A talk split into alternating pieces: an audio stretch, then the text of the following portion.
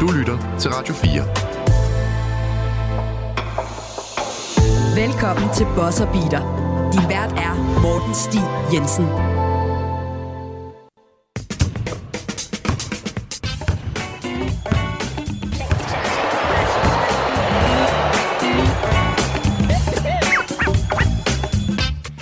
Rigtig hjertelig velkommen til denne Boss Beater Special. Mit navn er Morten Stig Jensen, og i dag der skal vi simpelthen snakke om halvsæsonen, der er gået i NBA. Vi er nemlig kommet over halvvejs. Der er blevet spillet flere kampe, end der kommer til at blive spillet, i hvert fald i grundspillet, og derfor skal vi lige samle op på vores øh, indledende tanker omkring den første halvdel af 2023-2024 sæsonen, må det efterhånden være.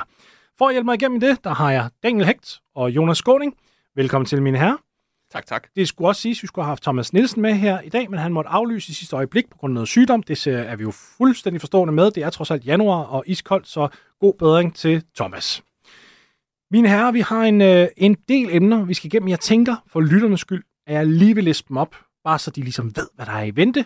Og så tager vi dem simpelthen slavisk igennem. Vi skal snakke om Minnesota Timberwolves, vi skal snakke om Oklahoma City Thunder, vi skal snakke om årets rookies, vi skal også snakke om øh, årets CBA, altså Collective Bargaining Agreements, eller det er jo ikke årets, det er jo det nyeste, nye, der er skrevet, som der kommer til at vare mange år. Så er der in-season tournament, vi skal også snakke lidt om LeBron James, så selvfølgelig skal vi nå under MVP-ræset, fordi det er et vanvittigt race i år. Og så er der et, et emne, der bare hedder regular season, altså grundspillet, og det øh, kommer vi lidt dybere ind på, når det, det er nemlig dagens emne, som vi skal, vi skal snakke om der. Og så, slår, så lukker vi af, en, måske en lille smule negativt, med dommerlinjen, Øhm, men det er, fordi det skal der altså simpelthen snakke om, øh, snakkes om.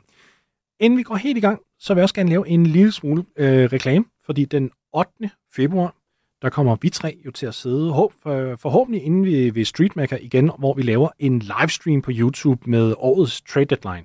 Og øh, hvis det hele sættes op, som øh, det skal, og hvis det hele går som planlagt, så bliver det fra klokken 19 til 22. Det har det i hvert fald været de forgangne år. Så hvis der er nogen, der har lyst til at tune ind og se det, så øh, er I meget velkommen. Det vil vi sætte pris på. Det vil i hvert fald være dejligt. Sidste år var en øh, stor succes, og det var enormt hyggeligt, så øh, det synes jeg, der er en succes, der skal, der skal gentages. Ja, og en masse gode trades, der kom sidste år, og det håber vi selvfølgelig på kommer igen. Og ikke mindst en masse gode spørgsmål. En masse gode spørgsmål, og, øh, og, og ja, altså prøv at høre, vi har jo allerede haft godt gang i, øh, i traderiet her tidligt, så der, der kommer en hel masse. Jeg tænker, vi starter med, med Minnesota Timberwolves, dit favorithold, Jonas Gording. ja, ironisk nok er det, jo, det, det er jo mig, der har sagt, at vi skal snakke om det.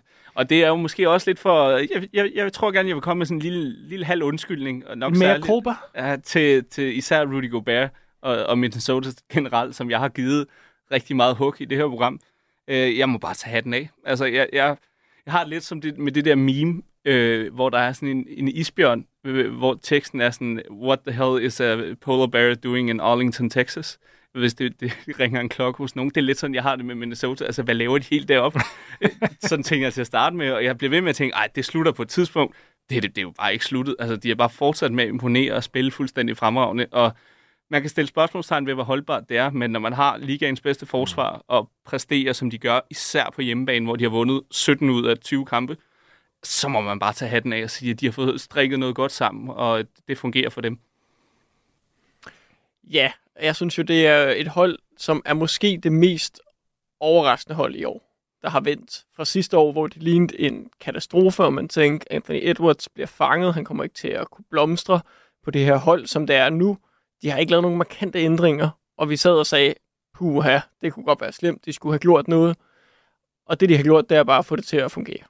Og det er sindssygt imponerende, og jeg synes jo, at det, øh, jeg elsker Anthony Edwards, elsker at se ham spille. Det, hans vildskab, hans øh, vindervilje og hans energi på banen, mm. den, den får han bare lov at blomstre nu og give den gas på, og de andre spillere har ligesom, de passer bare ind, de passer deres roller, og, og de spiller bare som et hold nu, hvilket de ikke gjorde sidste år. Og jeg synes, det er klart årets største overraskelse, og måske en, øh, en coach of the year, der sidder hos Timberwolves, hvilket vil være helt vildt at sige bare for fire måneder siden. Og der, så langt er jeg ikke med Chris Finch, men jeg kan godt forstå, at du siger det. Han, han skal være en af de slutkandidaterne i hvert ja, fald. Ja, altså, jeg, jeg har Mark Dignold fra, fra Thunder af, der, som vi skal snakke om senere. Men, men jeg synes, det er en valid pointe at bringe op, fordi når du er så dygtig her, og du faktisk overkommer nogle hurdles, det, det synes jeg ikke, vi snakker nok om med Minnesota. Jeg har brugt rigtig meget energi, når jeg sidder og snakker om på at sige, at jeg synes, de mangler noget offensivt. Og der er nogen, der nok har taget det lidt som om, at jeg er kritisk over for dem, og det, og det kan jeg godt forstå. Og det er også min fejl, at jeg ikke har brugt mere tid på at komplementere dem. Det er kun fordi, jeg sidder og tænker, det går så godt lige nu. Lad os prøve at optimere det her potentiale for i år, fordi allerede for næste år, når de her kontraktforlængelser for især Anthony Edwards og Jaden McDaniels træder i kraft, og øh, faktisk også Carl Anthony Towns, så begynder det faktisk at være et rigtig, rigtig dyrt hold, og man kommer på et eller andet tidspunkt til at være nødsaget til at bryde det lidt op. Og så er der ikke nogen indkommende draft picks på grund af den Gobert-handel. Så, så jeg sidder sådan lidt og tænker, åh, det bliver næsten nødt til at være nu. Det skal være nu. Så lad os prøve at få nogle, nogle flere offensive spillere ind, fordi lige nu er det jo, hvis vi nu er lidt grove i det, det er Ant, og det er Towns, og så er det ikke helvedes meget mere offensivt. Og det er jo også det, som, som vi også har snakket om før, Morten, det der med, om man skal trade eller ej, det der med at, at pille ved noget, der fungerer. Altså, mm. hvor farligt det kan være, og nervøs man også skal være i Minnesota for at gøre netop det. Selvom det vil måske give mening og være logisk at gøre det, så er det fordi, lige nu fungerer det, og man aner ikke, hvis man piller ved det, om det så. Fordi måske er det det med, at man bare har sagt, Ant, det er dig, der er offensiv, det er dig, der er angreb. Det er det, der fungerer for dem, fordi det er jo ikke fordi, altså, de ligger nummer 21 i point per kamp. Altså, det er jo ikke fordi, de blæser hold af banen, men som vi også ofte snakker om med hold, der er dårlige til at forsvare, at de så bare skal læne ind i det med at være gode til at score, og så sige, så det er det, de skal slå hold på. Ja. Så Minnesota, de har jo bare gjort det omvendte. De siger, okay, vi har en superstjerne, en af de mest eksplosive og dynamiske scorer i ligaen, og så har vi et virkelig godt forsvar. Ja. Så læner vi ind i det, og til at bakke Daniels pointe op i forhold til, om om Finch skal være coach of the year, så er det jo, at man har taget alle brækkerne, man havde sidste år, hvor det ikke fungerede, og så fået det gjort til noget, der fungerer. Det ja. synes jeg jo er, ligger til grund for at sige, at det, det vil være helt retfærdigt at give ham den. Fordi det er jo bare en træner, der har forstået at sætte med det materiale sammen, han har. Og det, det synes jeg nok er det mest imponerende ved det. Det er, at det ikke er sådan, at de har været ude og ændre 3-4 ting, og der har været sådan nogle variabler, hvor man siger, hvordan ender det? Man vidste præcis, hvad de havde, og så har de bare fået det til at fungere. Det synes jeg er det mest imponerende. Ja, og det synes jeg er samme case i Oklahoma City øh, for Mike Dignold. Jamen, det er jo faktisk relativt meget det samme hold. Selvfølgelig har de fået Chet ind. Øhm, han var jo egentlig også omkring rosteren sidste år, men så bare taget det her kæmpe, kæmpe spring, og det synes jeg er fedt, at det er en coach of the year øh, kandidater, vi får ind på hold, som egentlig ikke har ændret sig, eller fået en superstjerne mm-hmm. ind, eller noget, men det er egentlig faktisk relativt det samme hold, som de bare har forbedret. Det er jo det, man gerne vil se fra en most improved øh, spiller, også typisk samme sted, samme rolle, men der bare finder ud af det og forbedrer sig vildt. Og det synes jeg er vildt fedt. Til forskel fra, øh, det eneste jeg vil sige i forhold til, hvis man skulle pege mere over i Minnesota og give kredit der, det er jo, at Oklahoma har så mange unge spillere, som man et eller andet sted regnede med ville tage et spring og sige, at de vil blive bedre. Og det føler jeg ikke rigtig er tilfældet hos Minnesota. Jo, man vidste jo, at Anthony Edwards konstant vil blive bedre, men resten af deres roster, der kigger du ikke på nogen af spillerne og siger, okay, ham der, han får dem til at blive the one seed næste år. Altså, så, så det er jo det der med, så har du taget nogle lidt ældre, etablerede spillere, hvor du ved, hvad du har, og så gjort dem bedre på en eller anden måde, hvor med Oklahoma føler mere, at det også er resultatet af øh, GM-arbejdet, og den måde, man har fået en masse ung talent til at lade dem udvikle, hvor det er så nu, vi ser resultatet af, det, af den roster, de har, og den talentmasse. Jeg er slet ikke uenig, og jeg sidder også og tænker, hvor må det være rart for Minnesota-fans. Og der findes faktisk en færre del øh, T-Wolves-fans her i Danmark, øh, især på grund af KG-æraen, altså tilbage i både 90'erne og de tidlige 2000'erne. Det, det må være så rart at sidde og kigge på et kompetent hold nat ud og nat ind, i stedet for, at det har været så svingende gennem de sidste uh, hvad, 16 år efterhånden, okay, ja. må det jo være. Ja, jeg synes jeg også, ja, det er både et, et, et godt hold, og de har også noget x-faktor, mm. øh, synes jeg, fordi de har noget andet, og de har den her unge, muligvis kommende superstjerne, øh, der virkelig kan, kan brage ind på banen, så, så der er virkelig sket noget spændende. Øh, jeg tænker bare sådan, hvad skulle de gøre for at komme op? Fordi det kommer vi til at snakke om senere. Det er et godt grundspilshold, men jeg tror, at vi alle tre er enige om, de ligger ikke højt på mesterskabsfavoritten her. Nej. Er der nogen mulighed for, at de reelt set, du siger Morten, de skal gøre noget snart nu her? Ja. Kan de nå at gøre noget i år for at komme derop? Jamen, jeg har en helt specifik idé, som jeg har, har pitchet flere steder, og jeg kommer også til at pitche den på tv i morgen, når jeg skal derpå. Det er, øh, jeg, jeg synes jo, at man skal satse, og så sige, okay, Carl Anthony Towns til Atlanta for Deontay Murray og DeAndre Hunter, og måske draft pick for eksempel. Um, fordi, fordi det løser problemer for begge klubber, synes jeg. For det første, du bliver faktisk endnu bedre defensivt hos Minnesota her, fordi Deontay og DeAndre, altså det lyder næsten som en sitcom, ja. men det er, altså, det er to plus forsvarsspillere, du får ind i truppen der, Towns bevares. Han har gjort det fint defensivt i år, men han er ikke en, en defensiv playmaker, som man kalder det, og en defensiv difference maker heller. I hvert fald ikke i, i så stor grad som for eksempel Gobert. Og så får du bare endnu en, en skudskaber fra distancen af, og vi ved altså også bare, især i playoff-regi, det er det her med at skabe ting fra distancen og ind, der virker. Så der vil du have både Anthony Edwards og du vil have en Deontay Murray, der begge to kunne skabe noget. Og så har du lige den her ekstra wing, som tillader Jade McDaniels at rykke op på sin mere naturlige fireplads. Så, så det, det vil jeg vil gøre, men jeg vil samtidig også sige, jeg kan sagtens forstå, hvorfor Wolves-fans vil sidde og tænke, nej, men prøv at høre, vi kan rigtig godt lide Towns. Vi har været investeret i Towns i otte år, og vi har ikke rigtig lyst til at flytte ham nu, når det faktisk virker. Og, altså, jeg køber den. Jeg, jeg æder den 100%. Jeg kan sagtens se, hvorfor at folk... Jeg, jeg ville da også, hvis jeg var Minnesota, øh, så ville jeg da heller ikke opgive Carl Anthony Towns, hvis jeg kunne undgå det. Men når jeg sidder og kigger på den roster, har jeg bare svært ved at finde nogle spillere, som der har trade-værdi, som jeg kan sende ud og få noget tilbage lige nu, der vil hjælpe mig med at blive et bedre playoff-hold. Ja, Og ja. jeg har virkelig kigget. Tro mig, jeg har kigget på den roster og tænkt, oh, hvad, kunne man, hvad kunne man sende Kyle Anderson ud for, hvis man skulle være åben for at sende Nars Reed, hvad med der? Men prøv de kommer ikke til at sende Nars Reed ud, for de kommer til at være i så store økonomiske problemer, de har brug for positivitetskontrakter, ligesom ham, der tjener så lidt for det, han tilbyder. Så det er sådan, han er, jeg tror bare ikke, han bliver rykket. Jeg vil altså stadig holde på det, med, når, når du sidder på one seed, og du ikke har haft den situation inde i playoffs endnu, så er du nødt til at se det, før du, du gør noget. Og så ved jeg godt, at rent økonomisk, så vil det give bedre mening at gøre det nu, og Ja. det gør det langt, langt sværere at gøre til sommer. Men hvis man kigger på spillet på banen, så forstår jeg 110 procent, hvis de siger, at vi holder på det her, vi giver dem en chance. Mm. Og det er jo også det, som... Altså, Og det er 100% på grund af den økonomiske situation, øh, situation at jeg nævner, det skal jeg lige hilse at sige. det er med på. Ja, ja, Ja. ja. Og, det, og igen det der med at pille ved noget, fordi øh, det er jo fuldstændig rigtigt, at Carl, Carl Anthony Towns er øh, en bedre offensiv spiller, end han er defensiv, men måske en af de ting, der rent faktisk har fungeret, er, at ham og Gobert har fundet ud af, hvordan de skal spille sammen, også defensivt. Det har han i hvert fald selv snakket om, at noget af det, der har, ja. har virket for ham i år, det er, at ham og, og Rudy Gobert har fået forståelsen nu. Og jeg er jo den første, der skal sige, at jeg har sagt rigtig meget dårligt om Rudy Gobert.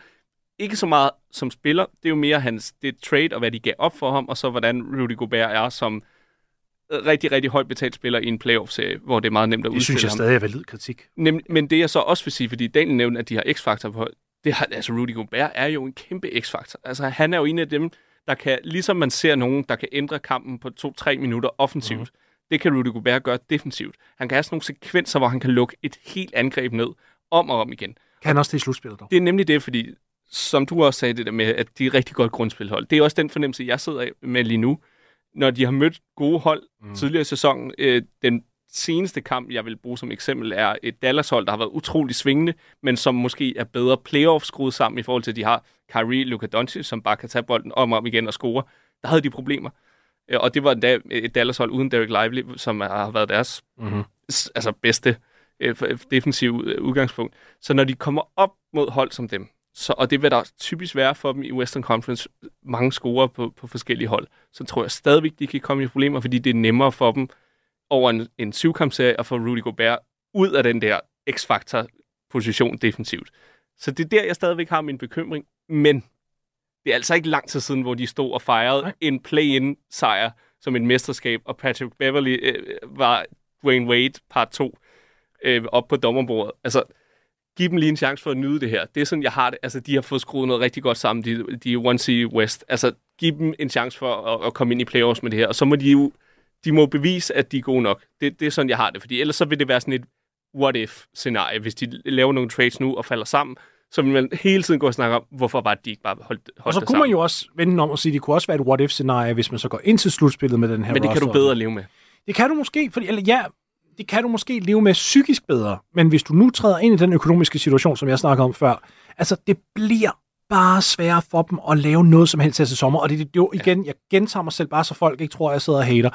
Det er kun derfor, jeg prøver ligesom at strømligne den roster, fordi det er altså både Anthony Edwards kontraktforlængelse, der træder kraft, det er også Towns selv, Ja, der ja. kommer op og tjener over, ikke, ikke for næste år af, men han kommer op på en kontrakt, der eskalerer helt op til over 62 Og havde de millioner. været femte seed, så havde Altså- man gjort det i morgen, ikke? Altså, det, er Jo. jo. det er jo det, der er sjovt ved det. Ja, altså jeg havde stadig gjort det. Jeg synes, de på papiret, det kan godt være, at de ikke bliver bedre grundspilhold. De bliver klart bedre slutspilhold af at lave det trade, du foreslår, Morten. Jeg synes, det er et sindssygt godt trade for Minnesota især. Så kan man så sige, passer det så passer måske også fint ind for Atlanta, men jeg synes virkelig, at okay, det er noget, der giver dem en bredere øh, spillerbase. De får flere muligheder offensivt. Som du siger, de bliver ikke dårligere defensivt overhovedet af det. Så vil jeg hellere leve med, at man måske falder i rating og har en større chance for at vinde en playoff-serie, Ja. end man bliver på første seed og taber til Lakers eller taber til Mavericks i første runde.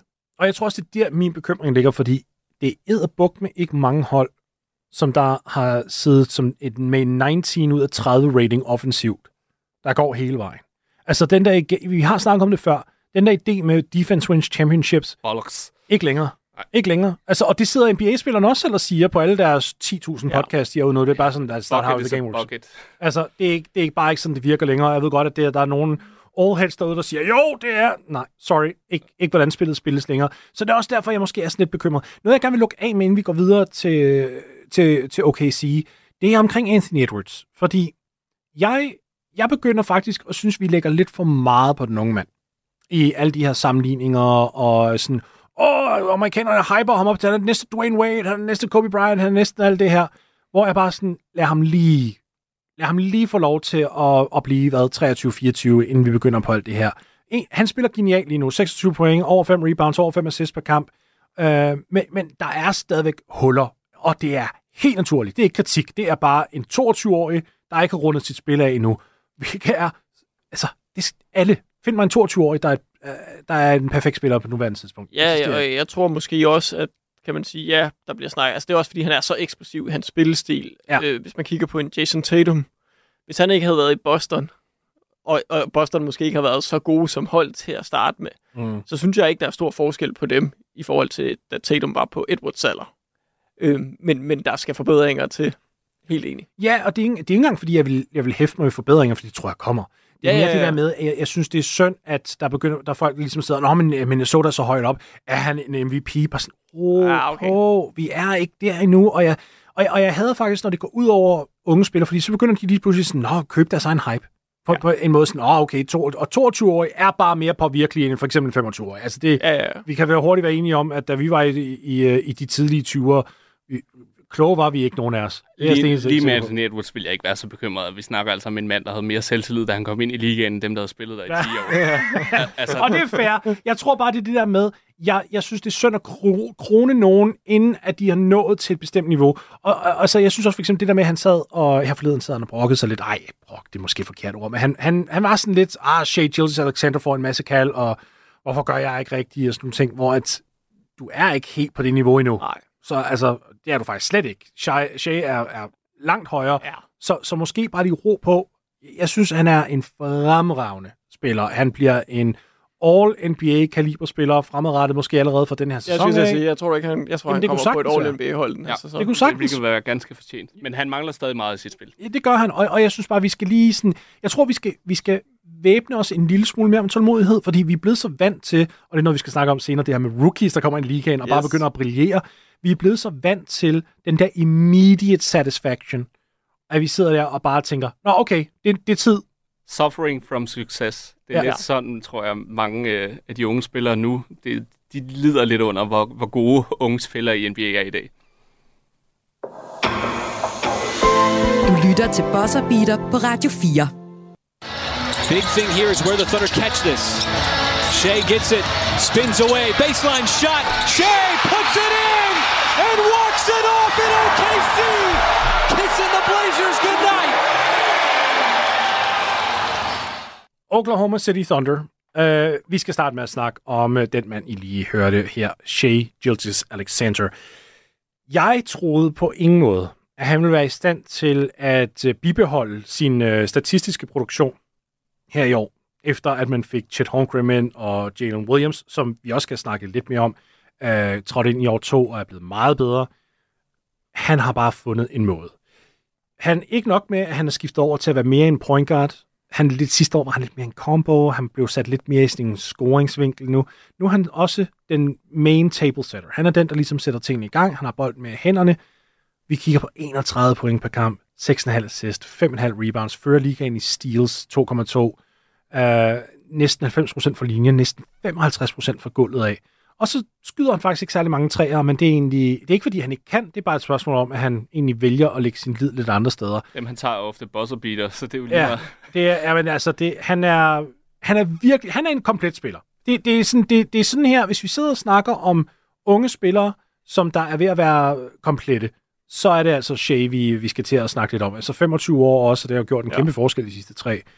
Øh, ligger klart i MVP-feltet også. Altså, øh, de amerikanere må da begynde at være lidt bekymrede. Først var det europæerne, de er bange for, nu er det en kanadier. Hvad fanden Ja. er det for noget? ej, de må prøve at claim ham på en eller anden måde. Der må være en eller anden morfar et eller andet sted. Uh, han har spillet high school i Tennessee. altså, det er det, rigeligt. det, det, det, det.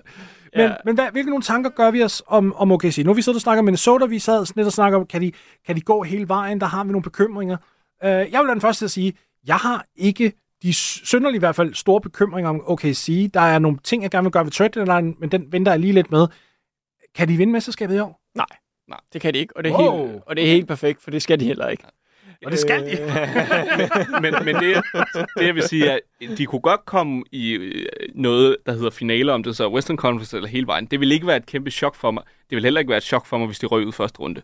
Jeg, jeg tror, det er lidt Det vil det være for mig, vil jeg sige. Jamen, jeg tror, det er lidt der, jeg er med dem, at det er rigtig, rigtig imponerende, det de laver i år. Mhm. Men de har altså stadigvæk ikke vundet en slutspilserie sådan med, det, med den her sammensætning. På samme måde, når vi, det vi snakkede med Anthony Edwards før, Ja. uanset hvor meget vi skal hype uh, Shea op, for det skal vi, og jeg prøver ikke at hakke ham ned.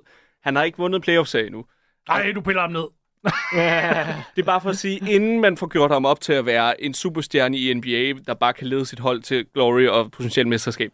Jeg tror, Han ved stadigvæk ikke, hvordan man vinder en En playoff-serie. playoff super. Han er, en, han er i hvert fald en grundspil superstjerne. Det tror jeg, vi uden kan være enige. uden tvivl. Og det er det, med, inden man lægger for, meget, for mange forventninger over på det her hold, men de, det er en helt anden situation, de skal ind i. Altså, de har kunne spille gratis så længe nu som hold, og bare øh, udvikle sig, der har ikke været noget pres på dem.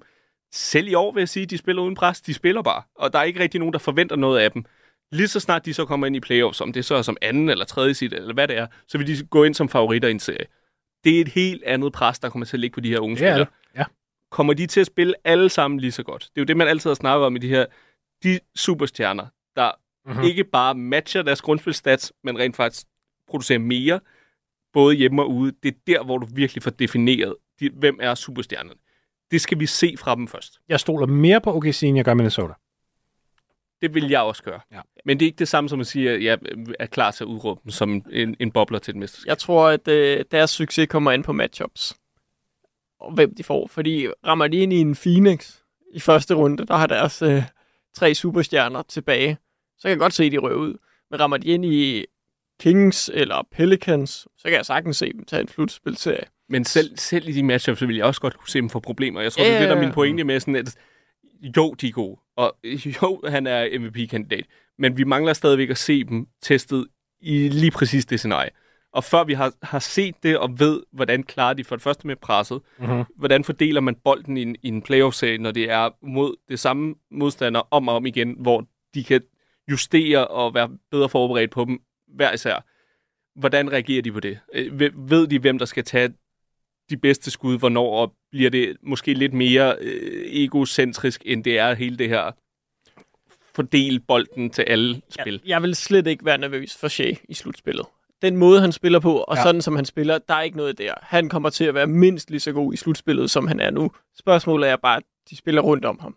Om de kan det. Fordi han har vist, og også har den alder, at han er en superstjerne. Jeg er slet ikke bange for, at han nok skal levere. Chet er rookie. Jalen Williams er andenårsspiller. Der, der vil jeg nok have en større frygt for, at deres niveau muligvis kunne falde lidt, og de kunne blive udnyttet en smule øh, i en syvkampsserie. Og, og det er det, jeg siger. Måske lidt matchup afhængig, men, men Shea vil jeg i hvert fald ikke være i tvivl om. Og jeg er enig, jeg, jeg, jeg er enig af en grund. Han, jeg, jeg, jeg er fuldstændig enig med Daniel, for hvis der er en ting, Chat, øh, Shay, ikke Chat, Shay har, har vist os hele året lang, så er det, at der er et skud, han kan komme til, hvornår end han vil. Det er det der lille stop and pop midrange. Og øh, en ting er, så kan du så sige, fint nok, kan han gå ind i en cold streak, og kan det koste dem serien? Ja, principielt set. Men det, at du bare kan få et solidt skud af, every single time. Og jeg vil sige, nu er vi i år 6 af Shea Gilgis Alexander. Der er blevet kastet så mange forskellige looks på ham. Der er ikke nogen, der har luret ham endnu. Der er ingen, der har fundet ud af, åh oh, okay, hvis vi prøver, fordi så, så dækker vi ham for det der lille pull-up. Nå, men så kommer han hele vejen til kurven. Eller så trækker han fejl. Han er virkelig dygtig til at trække fejl, skal vi lige helt så sige. Nå, okay. Så spiller vi om for driven. Åh, oh, der var det lille midrange pull-up der. Nå, nu prøver jeg at tage dribbelhånden væk fra ham. Og så går han offhand. Og så laver han lige en crossover midten af feltet og går op med et lille scoop shot. Han er en af de mest komplette spillere, vi har i hele ligaen. Så jeg er enig med den, I ikke er bekymret for Shea, men jeg er så til gengæld også enig i, og det er der, den kan gå galt. Stoler jeg på Chet i slutspillet? Ingen idé. Han har kun spillet hvad, 50 kampe, ja, ikke engang 40 kampe i sin sæson, altså sin karriere endnu. Så jeg på Jalen Williams i slutspillet? Ja, pas, jeg ved det ikke. Så det er fair, at der kommer de spørgsmål. Men jeg er helt enig i, Shea, det er, det er simpelthen for vanvittigt, det de producerer. Plus, og, som organisation, top 10, både i offense og i defense. Top 5 endda i offense. Altså, det her er et hold, som der har spillet ekstremt disciplineret hele året, og det er der, jeg vender tilbage til Mark, Mark Dignold. Ja. Ja. Og det er derfor, jeg har ham som, øh, som min coach of the year. Jeg har bare en lille ting. Ja, endelig. Det, Og har, det- du, det har det- du altid, og det er jeg glad Ja. for, Jonas. Alle de ting, du nævner der, ikke? Ja. Og, og, og alt det, han er god til, og det skud, han altid kan gå til. Ikke? Ja. Det ved alle NBA-hold også. Når der er kæmpe forskel på, mm-hmm. når du spiller en øh, back-to-back-kamp mod Oklahoma, og øh, du har haft fire timer til at forberede dig på kampen, og man så bare spiller. Det er ofte sådan, det bare sker i grundspillet. De spiller bare. Mm-hmm. når du kommer til en playoff-serie, alle hold kommer til, de starter godt. Vi har lige sat os, der står bare Shea på tavlen. Ja. Det er det eneste, der står. Ja. Fordi til din pointe, og Daniels, alle dem rundt om, der tror jeg, alle hold, og de kommer til at møde, uanset hvem de møder, kommer de, mindre dem end Sosa, kommer de til at være mere rutineret end dem. Så der vil tankegang være, godt vi lader alle andre prøve at slå os. Vi skal bare stoppe Shea. Det vil sige, hvad vil du så gøre for at stoppe ham? Du vil nok stoppe feltet med spiller, så han ikke kan komme derind og komme til det der mid-range Mhm. shoot. Du vil gøre alt for, at han ikke kommer til kurven. Du vil leve med, at han tog træer. Og du vil leve med, at han afleverer ud til skytter i hjørnet. Hvor de er nummer to i ligaen i 3 points Ja, procent. I grundspillet. Ja, ja, jeg ved det godt. Det er de, men se de unge spillere skulle tage de skud i en playoff-serie. Det er noget helt andet. Og det er også noget helt, helt andet for Shea i en playoff-serie at skulle tage den rigtige beslutning. Og hvornår skal han gå selv, og hvornår skal han stole på sine holdkammerater? Jeg siger bare, det er en helt anden dynamik. Og Jeg er alle de ting, I nævner, og grund til, at I siger, at I er sikre på ham, det er baseret på ting, I har set i grundspillet. Også fordi vi har set ham blive dobblet her i grundspillet mange gange. Vi har set, hvordan han håndterer Yes. double teams. Vi har set, at han der har udviklet et postgame nu, og han gør faktisk en ting, som jeg... Og det kan godt godt være, at jeg drager nogle paralleller her, som er unfair. Det er ikke, fordi jeg siger, at han er ligesom Kobe og Mike og alt det her.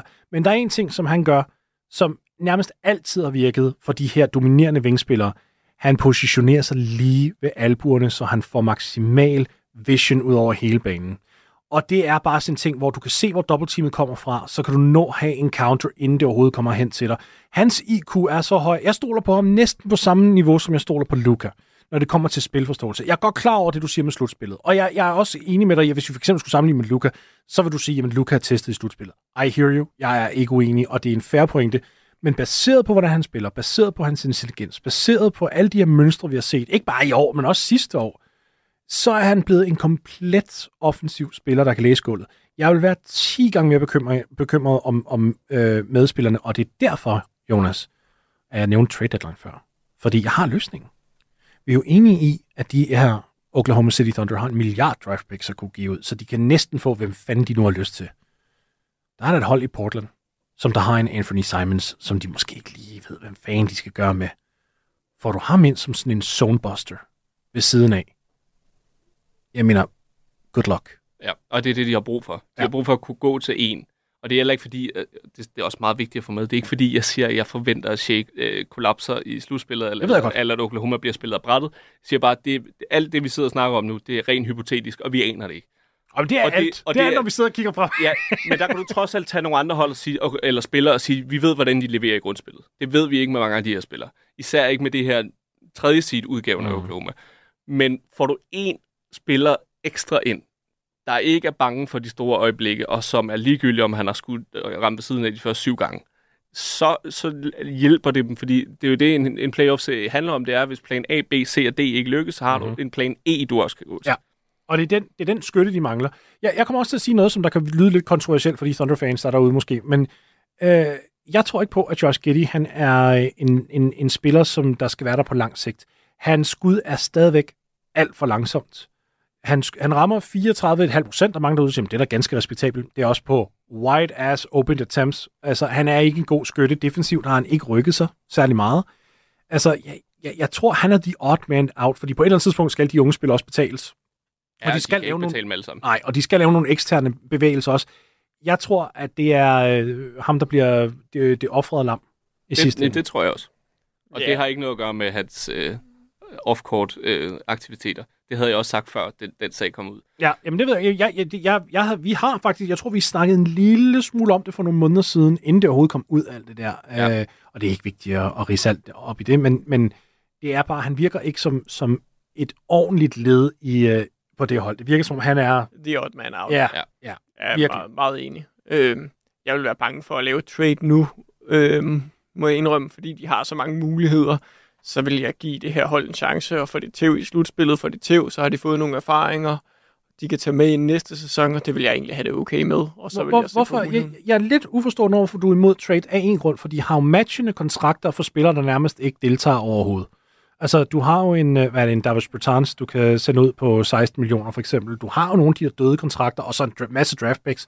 Det, det er nok, kan- fordi jeg er nok ikke solgt på den Anthony Simons idé til, til Jeg kan forhøje den. I can raise it. Jamen, Fordi det vil de jeg har, have. Så. de har en milliard dra- ja, ja, draft få, som sagt. de vil have nærmest. De kan gå ud og sige til Utah, hey, uh, jeg ved godt, at uh, Laurie Markkinen ikke er, er ledig, men uh, Hvad hvis han an nu offer. var? ja, hvad nu? Gonna make you an offer you can't refuse. Ah, hvad, det vil jeg heller ikke. Altså, hvis jeg skulle have nogle spillere ind her, så skulle jeg have en, jeg kunne se, der kunne uh, være key piece til at vinde mig mesterskaber de næste par sæsoner. Der har du også rykket dig lidt, Morten, for jeg, jeg husker det som om, at du sagde, at Oklahomas plan skulle være at være klar til, når man kunne trade for Luka Doncic. Jamen, ved du hvad? Den, øh, den, Kan de stadig? det kan de. Jamen, altså, det, nej, nej, måske ikke efter både Markkinen, Nej, men det er det med det, hvis de laver alle de trades for de der middel ja. substjerner. Jamen, jeg, jeg har, jeg, det, det, jeg har sagt gennem længere tid, det er, det er holdet, der kan udbyde dem alle sammen. Så hvis Luka for eksempel lige pludselig siger, nu gider jeg ikke det her fis i Dallas mere, eller et eller andet, så kan det godt være, at Denver siger, uh, vi er interesserede, eller Los Angeles Lakers siger, uh, vi er interesserede. Oklahoma, de siger bare, ja, hold my beer. Har I 14 draft Ja, picks? har I... Jamen, ud, se, det der ikke også... Altså, nu, siger, nu, nu joker du, siger 14 draft picks. De kan bogstaveligt Ja, talt de ringe gøre, ja. til, til, til Dallas, og så kan de sige, prøv at høre, vi kan give jer den bedste genopbygningspakke, der nogensinde er blevet lavet i NBA's historie. Gang to. Gang to. Værsgod. Altså, det er sådan, så, så jeg kan også godt forstå, at de holder deres puder tørt, som man kalder det, men, men samtidig bliver man også nødt til at anerkende, mens de har døde kontrakter, som de har lige nu, så er det der, det helst skal begynde at bruges, fordi lige pludselig, så skal Jalen Williams og Chet Holmgren betale, så skal der til at tage en beslutning på Kayson Wallace, så skal der det ene det, ved jeg godt, det er nogle år ude i fremtiden, men forstå mig ret, på et eller andet tidspunkt kommer regningen, og det er helst inden den regning, at man skal have alle sine brikker på plads. Jeg startede jo faktisk med at være ekstra aggressiv i sin tid, da vi snakkede om det her. Jeg startede jo med at sige både Laurie Markkinen og Anthony Simons, Ja. og det, for det kan de få. Og jeg holder, jeg, jeg holder stadig lidt fast i det, men hver gang jeg har floreret den ud til nogen øh, i mit NBA-netværk, så har de sagt, that's ambitious, og jeg siger, I know, that's the point. Ja. Fordi det kunne være genialt, at de har to zonebreakers der. Uh, så vil jeg i hvert fald sætte dem meget højt op på uh, en, en playoff-liste. Laurie Markkinen, han vil løfte dem, fordi han vil kunne give dem noget helt andet, end hvad de har. Ja. Det, det, hvor med Anthony Simons, der, der er jeg også måske med sådan lidt, ja, det kan jo gå begge veje. Hvor sådan, med, Jeg, jeg tror, grunden til, at jeg er ude på dem, det er fordi, at jeg tror ikke, der er nogen af de to spillere, som er spillere, der tager et skridt op i slutspillet. Og det vil Okay. jeg, øh, og det er bare ren personlig øh, holdning, og jeg har ikke noget at basere det på andet end en fornemmelse og hvad jeg har set fra dem, og, Det kan jeg og den lide. måde, de spiller på. Øh, selvfølgelig vil det hjælpe, når de kommer Så har på jeg et hold, der vil være sindssygt godt.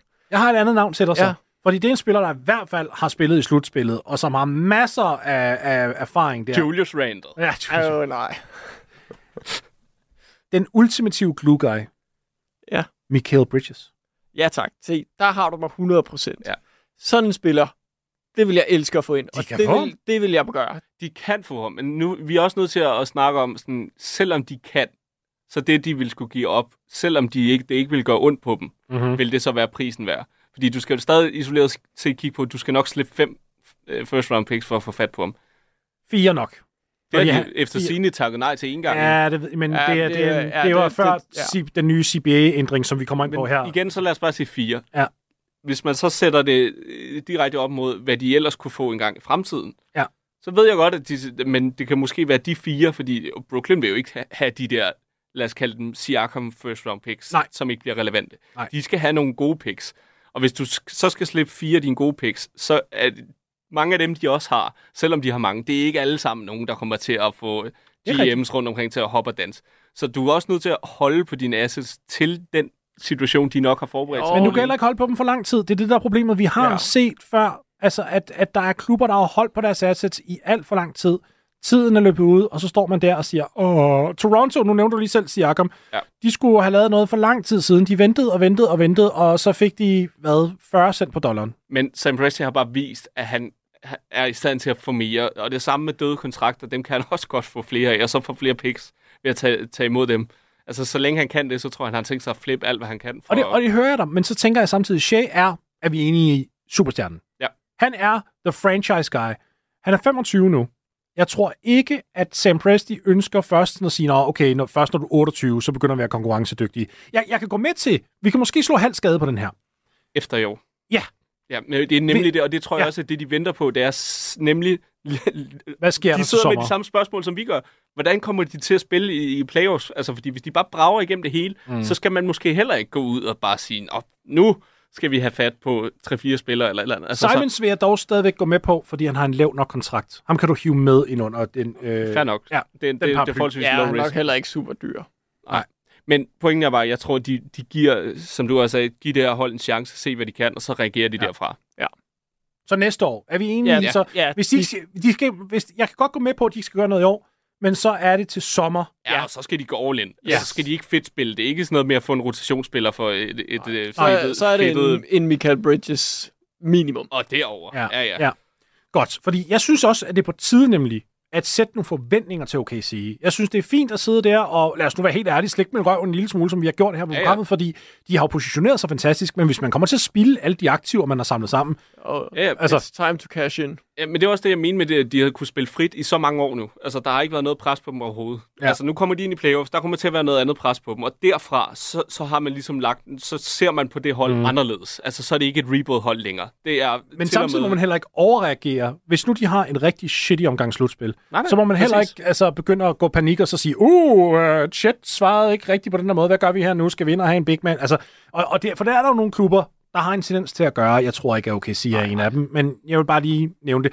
Jeg er i hvert fald meget spændt på at se dem i slutspillet, det ved jeg også, I begge to er. Ja, for. Øh, fordi at det er jo et hold, der kan gå ind og lave noget larm. Altså, lige meget hvad. Der er ingen, der vil møde dem. Nej, det tror jeg heller ikke. Der er jeg tror, at det er en af de hold, man frygter allermest. Ikke kun på grund af talentet, men også fordi de er så skide unge. Ja. De knægte kan løbe dagen Det lang. kunne godt være noget tank to avoid i, i slutningen Ja. af sæsonen. Ja. Du lytter til Buzzer Beater på Radio 4. Lamont Waters setting up. Konate missing the three, and that will be kept in play by Wembenyama. Another highlight reel kind of play for number one. Jeg kan stadig godt lide at bruge det klip fra tilbage i Frankrig. Jeg synes det, er, fordi vi har fulgt ham sådan der. Han er lidt vores søn her på det her program, fordi at vi, vi, vi lavede endda en to timer special på ham. Hvad var det i september 2022? Ja. Ja. Der lavede vi en, en special om ham, da han spillede for øh, Metropolitans 92. Altså, Vi øh, satte øh, røven i klaskehøjde meget tidligt. Ja, det gjorde vi. Det gjorde vi.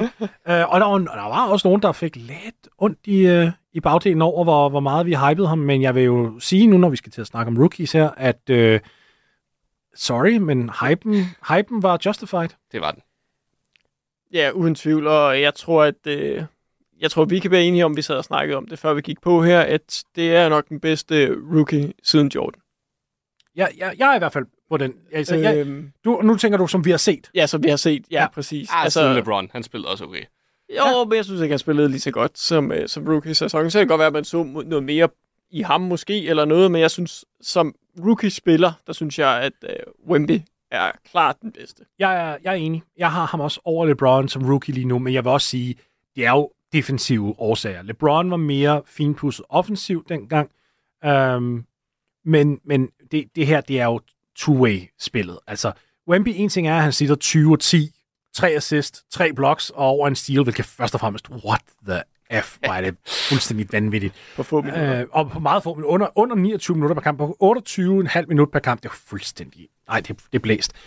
Jeg tror, det er det der med, at når man sidder og ser ham nok, og jeg, jeg valgte jo at udsætte mig selv for tortur her i år, så jeg har jo siddet og set alle Spurs-kampe, som han har, har været med i, og det er, hold kæft, det er grim basketball, men det er ikke, der er en forskel på, om når det kører gennem ham, eller når det ikke gør, når han er på banen. Så når de render rundt og ignorerer ham, for eksempel, ikke ignorerer ham, det er et grimt ord, men, men det her med, når de prøver at etablere deres eget play, og han ja. bliver brugt lidt mere som sådan en bait, det går bare ikke godt. Han skal nærmest være involveret i hvert play, og så lige så snart han er det, ændrer det hele billedet af dem som hold.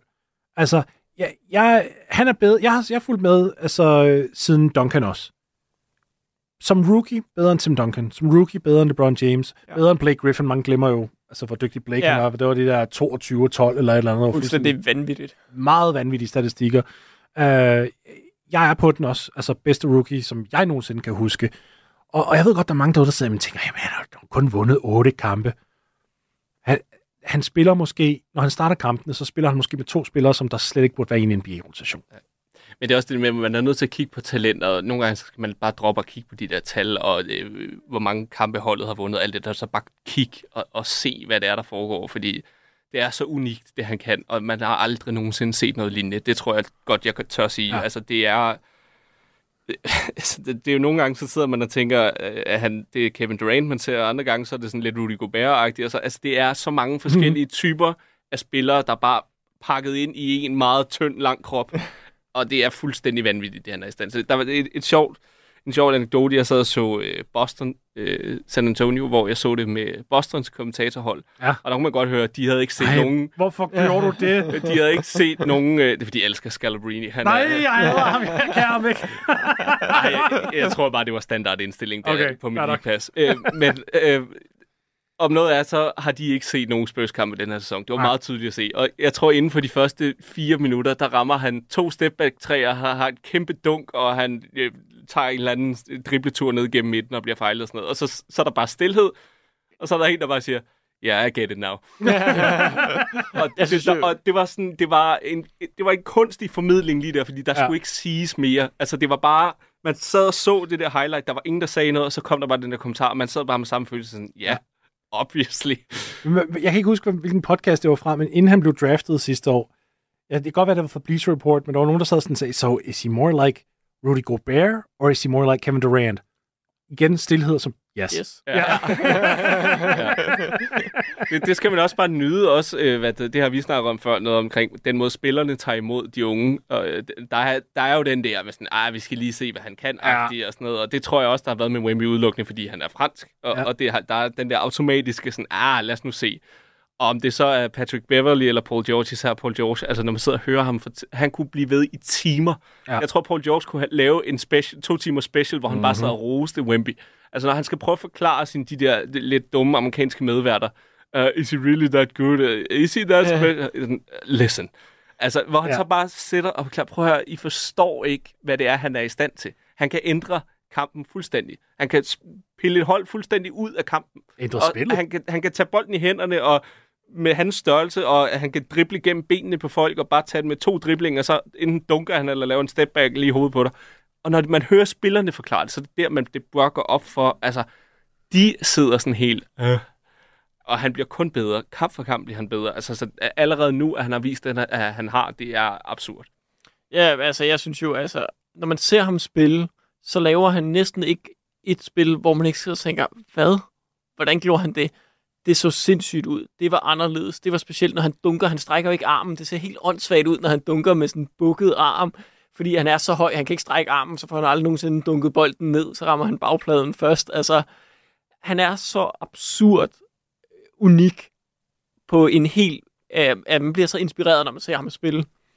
Og, og, og som du siger, hans stats, de er rigtig gode. Altså, de er virkelig gode, men hvis man, Effektiviteten mangler lidt. ja, hvis man hører folk snakke om ham, og så kigger på statsene, så vil man tænke, ah, okay, rolig nu. Så vildt er det heller ikke. Man ser ham spille, og så forstår man det bare. Og det var en god pointe, du sagde med Boston-kommentatoren der. Altså bare, man kan se, han ændrer bare alt, og spillerne kan ikke gøre, de kan ikke gøre noget. Når han står derinde, brændt skud, de andre kan jo hoppe og skubbe til ham, mm. og det er lige meget, at hans arm er lang nok til, at han nok skal få rebounden, selvom de skubber lidt til ham. Ja. Altså, og så ligger han den bare stille og roligt ned i kurven bagefter. Der var et play i kampen mod uh, det Washington, Washington ja, her for, forleden, hvor han bliver kaldt for en offensiv fejl, og det er også helt fair. Han, han dunker på Marvin Bagley. Og det er dunker, det er næsten et, et, et lidt sødt ord. Det er der, hvor at hans, hans hånd er så tæt på ringen, og så kaster han den nedad. Ja. Men øh, altså, den havde været nummer et på, øh, på de der highlight reels, hvis ikke det havde været en offensiv fejl. Fordi NBA internt har også en regel med, at vi kan ikke, vi kan ikke vise nej. dem, hvis det er fejl og sådan nogle ting. Der var kommet et billede ud dagen efter, hvor Marvin Bagley selv er 6'11, altså 2 meter 11 høj. Han lignede et barn. Han var nede ved Wembys knæ. Det var fuldstændig vanvittigt. Hans hoved var nede ved hans knæ. Og det, men det er jo det, der er så fascinerende, for vi kan allerede nu sidde og bare trække spil efter spil op og fremhæve Ja. ja. det. Jeg vil gerne fremhæve det dunk, han havde på Thomas Bryant, hvor at, altså selv Washington, øh, Washington hvor, hvor, er det, hvor er det Thomas Bryant spiller nu? Ja, Det siger lidt om, hvor relevant han er. Jeg kan simpelthen Ja. ikke huske, hvilket hold han var på. Det er også ligegyldigt. Det er Thomas Bryants hold. Hele bænken sad bare sådan og nærmest klappede af ham. Altså, de grinte, fordi det var sådan, hvad er det, vi lige har set-agtigt. Det var det samme mod Houston, hvor han har det der dobbeltblok, to bloks i samme sekvens, hvor han er bag backboardet, efter at have blokeret første gang, og så læner kroppen ind mm. under. Og apropos det med podcast, der så jeg så Patrick Beverly, hvor medværden til at spørge, is he really that sp-" Og han sådan, brother, he, he, blo- he blocked the same player twice in the same play. He was, he was out the court and still blocked the guy. Og det er sådan, altså, Og du tænker på dunket preseason. er det, ja, det var preseason. Ja, preseason på Thomas Bryant. Ja, ja, og jeg, jeg sad også lige og tænkte, fordi at jeg, jeg, jeg, han spiller for Miami, men jeg sad og tænkte, har de spillet mod Miami i år? Og det huskede jeg nemlig ikke. Nej, det var den der, det har været en preseason Det var preseason-kampen, ja. hvor at alle forventede, at han gik op med et hook, og så strækker han bare armen ud. Og det var, altså... Det var, det var fuldstændig vanvittigt. Og det, og det er fascinerende, at der er så mange af de der. Ja. Sige, jamen, så var der den kamp, og så var der der, hvor jeg han synes gjorde også det der. bare, at hans, hans layups er så imponerende, fordi han er så lang, og det er lidt Jannes over det der med, at han kan være sådan halvvejs på vej, og så strækker han bare lige armen ind, ud, mm. rundt om spilleren nærmest, ja. Og så op. Altså, de har ikke en chance for at nå at, at dække den, og, og det, jeg synes, der er, altså, det er, han er så crazy, og så har vi samtidig en anden rookie, Yes. der bare lige giver den gas, og er helt med, og jeg synes jo, at det er med længder den bedste rookie battle, vi nogensinde har haft i NBA. Ja, så lad, så lad os komme ind. Lad os lige runde uh, chat af, eller undskyld, Wemby af, inden vi går begynde at snakke om chat. Fordi den sidste pointe, det der med, at vi sidder og kan bare hive highlights ud, så vil jeg også gerne lige sige, han er jo begyndt på det her med at gribe bolden med ryggen til kurven, og i sit hop vende sig om 180 grader, og så lægge den i. Det er blevet et play, det er nærmest blevet sådan et go-to-play for ham nu, fordi de fejler ham nærmest konstant ned under kurven. Det bliver ikke kaldt altid, fordi det kan man bare ikke, så skal man stoppe spillet hele tiden. Så han har bare tænkt sig at sige, okay, nu får jeg det til at virke som om, jeg griber bolden, så kan de lade som om, at de vil fejle mig bagefter, eller whatever, selv, eller så kan de fejle mig bagefter. Men jeg snyder dem, fordi lige så snart jeg griber den bold, så vender jeg mig bare om, hop, kaster den på glasset. Ja. Altså, både øh, Luka og Jokic har været ude at sige, he's gonna change the game.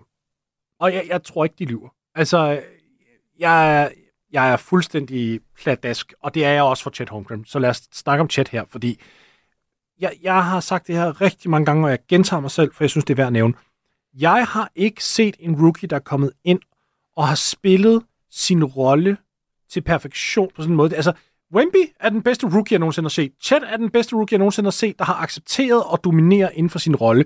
Det, det her er, du har fuldstændig ret, Daniel, det er en genial Rookie of the Year battle. Altså, han Ja. har fået at vide, du skal sætte screens, du skal spille i short roll, du skal til åbne skud, og så selvfølgelig så skal du drop back i, øh, defensivt, ligesom være altså, din backline Ja. defender, men offensivt, der er din rolle meget simpel. Han siger, okay, og så gør han det bare. Ja, No questions asked. Det, der er så imponerende, det er, at han kommer ind på et hold, som, som så er rigtig godt i år. Han er ekstremt effektiv. Det hjælper selvfølgelig, det er et godt hold, der er med på, og han ikke skal bære noget selv og så videre. Men, men han ligner bare ikke en rookie. Jeg er med på, at han har haft et år på sidelinjen, og det hjælper ligesom vi havde med Blake øh, Griffin, han også havde og var rigtig god i hans første sæson. Men den effektivitet, han spiller med, og den indflydelse, han allerede kan være med til at give et vindende hold, det er også bare exceptionelt. Og han ville jo have vundet de sidste 10 års Rookie of the Year, hvis det ikke lige havde været for et øh, 20 års generationstalent øh, i Spurs. Altså, det er jo og det er fedt, de spiller samme position. Altså, det, det giver bare også mm-hmm. noget fedt til den her battle, og de minder hinanden, de er tynde, de er alsidige, de er mega gode defensive, de kan blokere, de kan skyde. Altså, det er, jeg synes bare, det, det er jo, altså, det er sådan en, man bare håber på, at de her to, de er bare mod hinanden de næste 15 år. Ja, for Chet, han er lige så meget et generationstalent. Altså, mm-hmm. Mhm. hvis du spørger mig. For- Fordi, igen, havde man ikke haft Wemby, havde han ikke eksisteret, så havde man siddet og sagt det samme. Vi har ikke set det her før. Det kommer til at ende. Altså, det er jo... Fordi, jo, jeg ved godt, man har haft på Sinkis, og sådan den der med, øh, okay, der er en, der er så stor og kan skyde træer men Chet, han kan så meget mere. Altså, Ja. og, og, og, noget, nu siger du, at han er kommet ind på et godt hold. Jeg, jeg vil jo sige så meget, der er en grund til, at de er blevet så meget bedre. Det er fordi, de har fået Chet ind. Altså, jeg synes virkelig, han har været med til at løfte dem og været meget tydeligt den brik, de manglede for at tage det næste skridt. 100 procent. Ja. Altså, og han, sige, han har nogle cojones på sig. Fordi altså, nogle af de skud, han tager, han, altså, de går til ham, når kampene skal afgøres. Han tager øh, træer og store skud altså med under 10 sekunder tilbage i kampen, og han ligner bare ikke en, der er faced overhovedet. Altså, det er bare... Og han tager matchups, uanset hvor store centerne er, og, mm-hmm. og de tænker, nu skal vi rigtig ind, fordi han er tynd og splice. Han, altså, han bakker ikke af for nogen. Altså, og det, det må jeg bare tage hatten af for. Altså, det, Det lykkedes Drummond at få en på gange, men jeg vil sige, det var næsten noget af det bedste, der kunne ske for ham. Det var jo i, i hans NBA-debut, faktisk, i Chicago. Drummond stripper ham to gange, jeg tror det er back-to-back possessions endda, får ham endda til at falde ned, dunker på ham, og sådan, altså, det, det er en hård kamp for Chet. Jeg sad sådan og tænkte, oh, we walk the bear. Ja. Altså, Ja. fordi Det finder han så i. der var, der var, det var næsten som om allerede for, for næste kamp af, så var han gearet til never again. Ja. Det er næsten før, at den der ass-kicking der for Drummond af, det var det bedste, der kunne ske uh, for Thunder. Uden tvivl. Ja, men jeg, det, jeg synes bare, at han ligner og minder mig sådan lidt Anthony Edwards-agtig. Sådan, Han har så meget tro på sig selv. Og han, Ja, er, swaggen. der, han har bare den der, altså, også sådan lidt Tyler Hero-agtig swag over, så det der med sådan, ja, Med et bedre skud. Ja, ja, sådan lidt, bare, bare. bare bedre. Altså, men, men forstå mig ret, altså bare fuldstændig uh, upåvirket. Ja. Altså, og det er ligegyldigt, hvor store øjeblikke det bliver. Og det er også derfor, jeg til, altså, jeg, nu har vi snakket uh, Thunder og playoffs og sådan noget. Han er for mig en slutspilspiller. Han, han er sådan en, der altså, går ind og tager de der matchups og bare sådan, okay, du sætter ham der på mig, fint. Ja, Så finder jeg otte forskellige måder at score på. Ja, altså, ja, altså, jeg tror, han er ikke en, der går ind og er bange for øjeblikket Nej, i sin slutspilskamp. Der. Om han så måske kan få det til at lykkes, det, det må tiden vise. Øh, jeg tror godt, han kan være god, men, men, men, men, men han bliver i hvert fald en 100% god slutspilspiller. Ja, fordi der er en baseline defensivt. Ja, præcis. Om det lige Ja. bliver første sæson, eller det, det må tiden vise. Men, Men, igen også med træneren, de jo, har jo givet ham op til det, ligesom man har med Shea og givet ham bolden i afgørende øjeblikke. Det gør de allerede med Chet også nu, mm-hmm. ikke? Altså, han har flere game winners, hvor man, altså bare, du kan tydeligt se, de tegner det op til ham, hvor de sådan, ja, vi vil have, han har bolden. Ja. Det er ham, der skal tage det afgørende skud. ja, og jeg synes også, det der er fedt, vi snakker meget med, at han kommer ind på et hold, og han har en bestemt rolle og så videre. Men det er jo ikke bare, fordi han siger, du skal dække den fire bedste spiller og stå og skyde Ej. træer. Han, han har jo en kæmpe rolle på det hold. Og fordi det kan nogle gange godt lyde lidt, som om man tænker, nå, jamen, han skal bare ind og udfylde en rolle. Ja, som næstbedste spiller på et mm-hmm. andet seed, hvor den bedste spiller var All-NBA første spiller sidste år. Så altså, vi snakker om, at han går ind og udfylder en virkelig, virkelig stor rolle. Så godt. Den måde, som man nok kan sætte det op på, det er, defensivt bærer han en større rolle, end han gør offensivt. Men Yes. den offensive rolle er heller ikke fjern. Det er ikke, fordi han er nede og er en fjerde eller femte option. Nej. Han er en anden til tredje. Det varierer lidt, fordi så nogle gange så har Jalen Williams også bare virkelig styr på det. Yes. Altså hold kæft, den spiller. Han er, han er så dygtig. Ja. Øh, så det er sådan lidt, han kan variere lidt. Det, det som jeg godt kan lide med chat, det er, man kan skalere op med ham, og man Ja, kan skalere nemlig. ned. Ja. Og det ja. synes jeg er så vigtigt. Det, jeg har faktisk kun én ting, jeg vil brokke mig over med chat. En eneste ting. Og det er, at han simpelthen ikke går efter rebounds nok. Der er, altså, han er lidt fladfodet en gang imellem, og bevares, prøv lige at høre, rookie. Ja, ja. Så jeg tager det sgu ikke så tungt. Men når man sidder og kigger på ham spille en gang imellem, så tænker man sådan lidt, du, du glemmer lidt, du er syv fod en og er atletisk. Du kan godt tage de her rebounds. Og grunden til, at jeg gerne vil have ham til at tage flere rebounds, det er fordi, når han faktisk griber dem og begynder at løbe op i banen, og du så har Shea, der fylder den ene side af banen, du har Jalen Williams, der fylder den anden, og hvis, så, is- hvis du så også har øh, Kason Wallace, ja. der er med på banen, så er det altså en, en lineup, der hedder Speedy Gonzalez. Jeg vil gerne have ham tage de her defensive rebounds, og tage sto- to hurtige, store, lange, fede driblinger op ad banen, fordi Yes. du får bare sat det her transition game op så meget mere. Og der kan jeg godt blive sådan en gang imellem. Når han så også får dem, så leder han en gang efter en guard for bare sådan, chat, chat, stop, Du er god. Men det kan, godt, dig. det kan også godt være, altså, at det er Mark Decknell, der måske altså, at design lige siger, Ja, rolig nu. rolig nu. Men Yes. jeg vil gerne se det mere.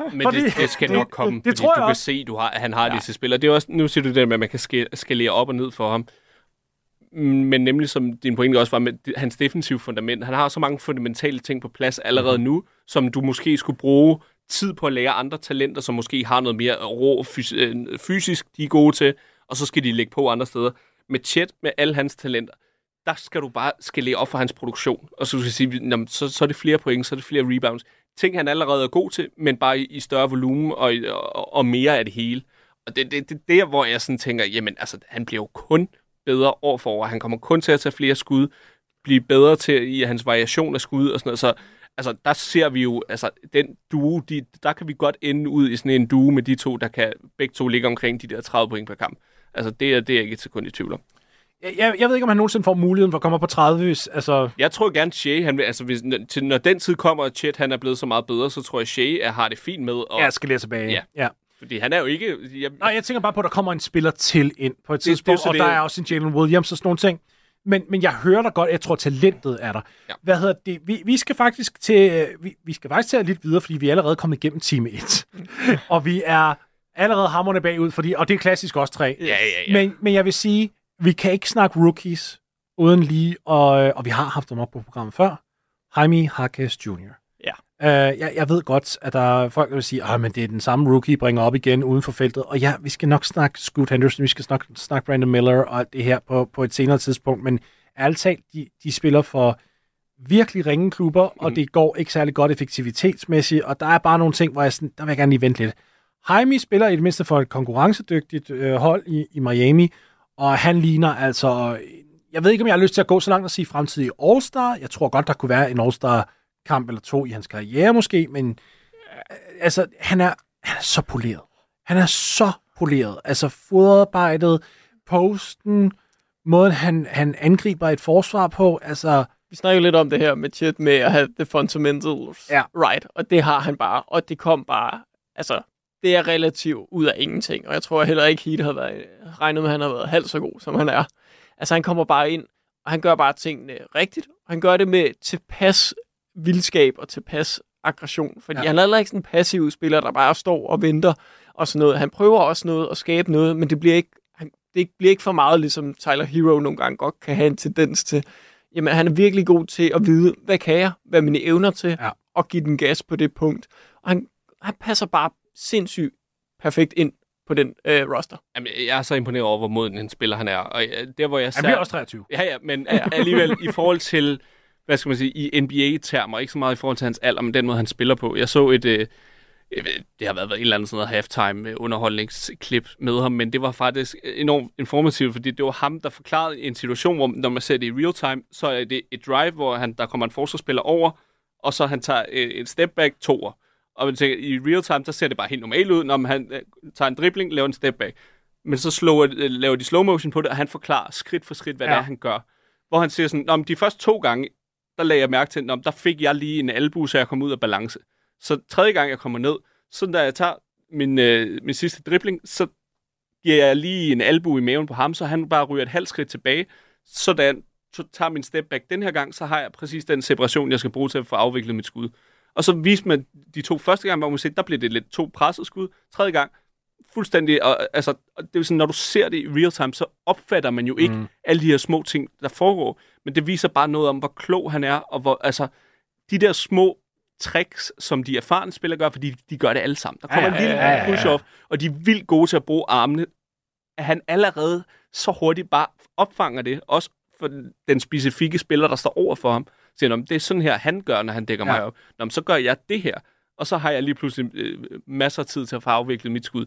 Det synes jeg bare meget opsummerer den måde, han spiller på. Jamen altså, vi, vi kigger jo på en liga, som der igennem mange år nu, når man får de her, øh, forstår mig ret, basketballspillere ind, der ikke er atleter først. Forstår jeg mener? Altså, der er Ja, jo nogen, der kan, der, der kan hoppe højt. Så, ja, men altså dem, der er basket først, og så måske Ja. kan hoppe særlig højt, og så det er mere IQ'en og det her. Yes. Det er de spillere, der altid når deres potentiale.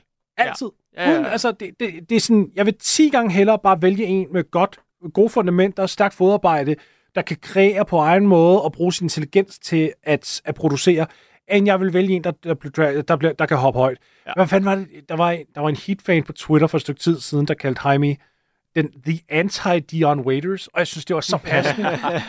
det var sådan den stik modsatte. Ja, Elskede ja, det. den kan jeg også godt lide. Ja. Også prototypen på en Miami Heat-spiller, ikke? Altså Jo. bare hovedet ned, arbejde hårdt, gør, Ja. hvad der bliver sagt. Altså, Og så kan star man- in your role. Ja, og jeg synes, hvis vi lige hurtigt, bare lige mega hurtigt skal vinde de andre rookies.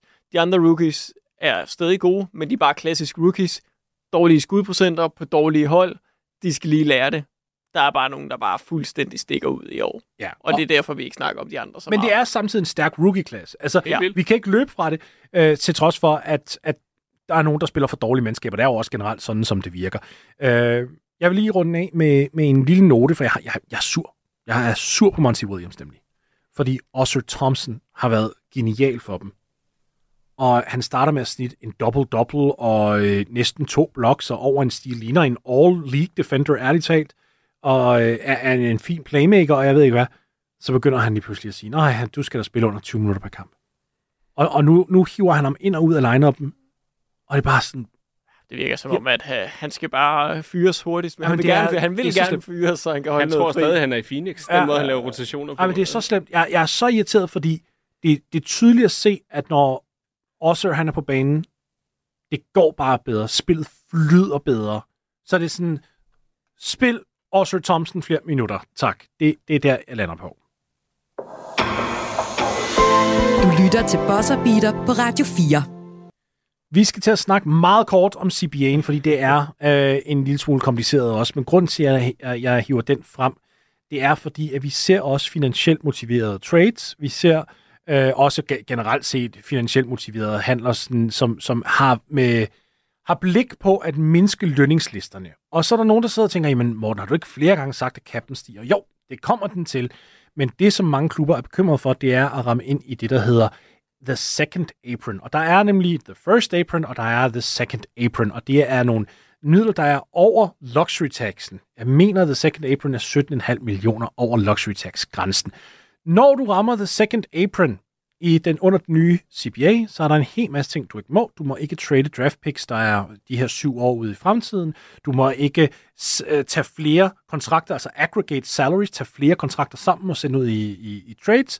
Du kommer også meget lavt på listen, når det kommer til Claver Wames, og det er, jamen altså, det er øh, meget, meget restriktivt. Ja, det ligaen har gjort, det er, at det har fundet ud af, at holdene er villige til at betale de her bøder. Vi er nødt til at prøve at ramme dem på lidt en anden Ja, måde. end luxury tax, ikke bedre. Luxury tax. Ja, luxury Ja. ja. tax, ja, præcis. De er villige til at betale den her crazy luxury tax. Vi, det, det, det går ikke, der er nogen hold, der bare gør det, så vi er nødt til at prøve at ramme dem på deres andre muligheder. ja at vi og simpelthen det har faktisk virket. Det, gør, det har det nemlig. For der er flere og flere hold nu, som der begynder at tænke i de baner, og ligesom siger, okay, hvordan kan vi undgå det her? Pelicans gjorde noget interessant i uh, Pascal Siakam-traden, fordi de var nemlig over luxury tax-grænsen. Det, så, det var ikke op ved apron, men de var over luxury tax-grænsen, og de ville gerne spare nogle penge. Så de inkluderede faktisk Kyra Lewis Jr. i en trade, hvor de fik en trade exception tilbage. En trade exception tæller nemlig ikke imod salary cap'en. Og, og på den måde kom de under. Og det betyder to ting. Et, det betyder, at de ikke skal betale til de hold, som der er under luxury tax-grænsen, fordi det er nemlig noget, man skal, når man er over. Og det betyder også, at de får en bid af kagen i stedet for. Så det vil så sige, at de klubber, der er over luxury tax-grænsen, som der ender med at betale x antal millioner, når sæsonen er slut, så får de altså noget af det. Det betyder også en tredje ting, Og hvad betyder det også? at Pelicans lytter til buzzer beater, fordi det havde vi jo sagt til dem, de skulle gøre. Det er faktisk rigtigt. Det er rigtigt. Vi sad og snakkede om det. Ja. Så det er jo bare et er bevis smart. på, Og at det de, her- de lytter med. Finansielt motiverede trades kommer vi også til at snakke om, når vi dækker trade deadline Ja, live, for den kommer der nogle stykker af os. Men jeg vil gerne runde øh, uh, CBA'en af. Det bliver igen, det er et, et lidt hurtigt øh, emne det her, ved at sige, at det er jo fundamentet for, hvordan NBA virker.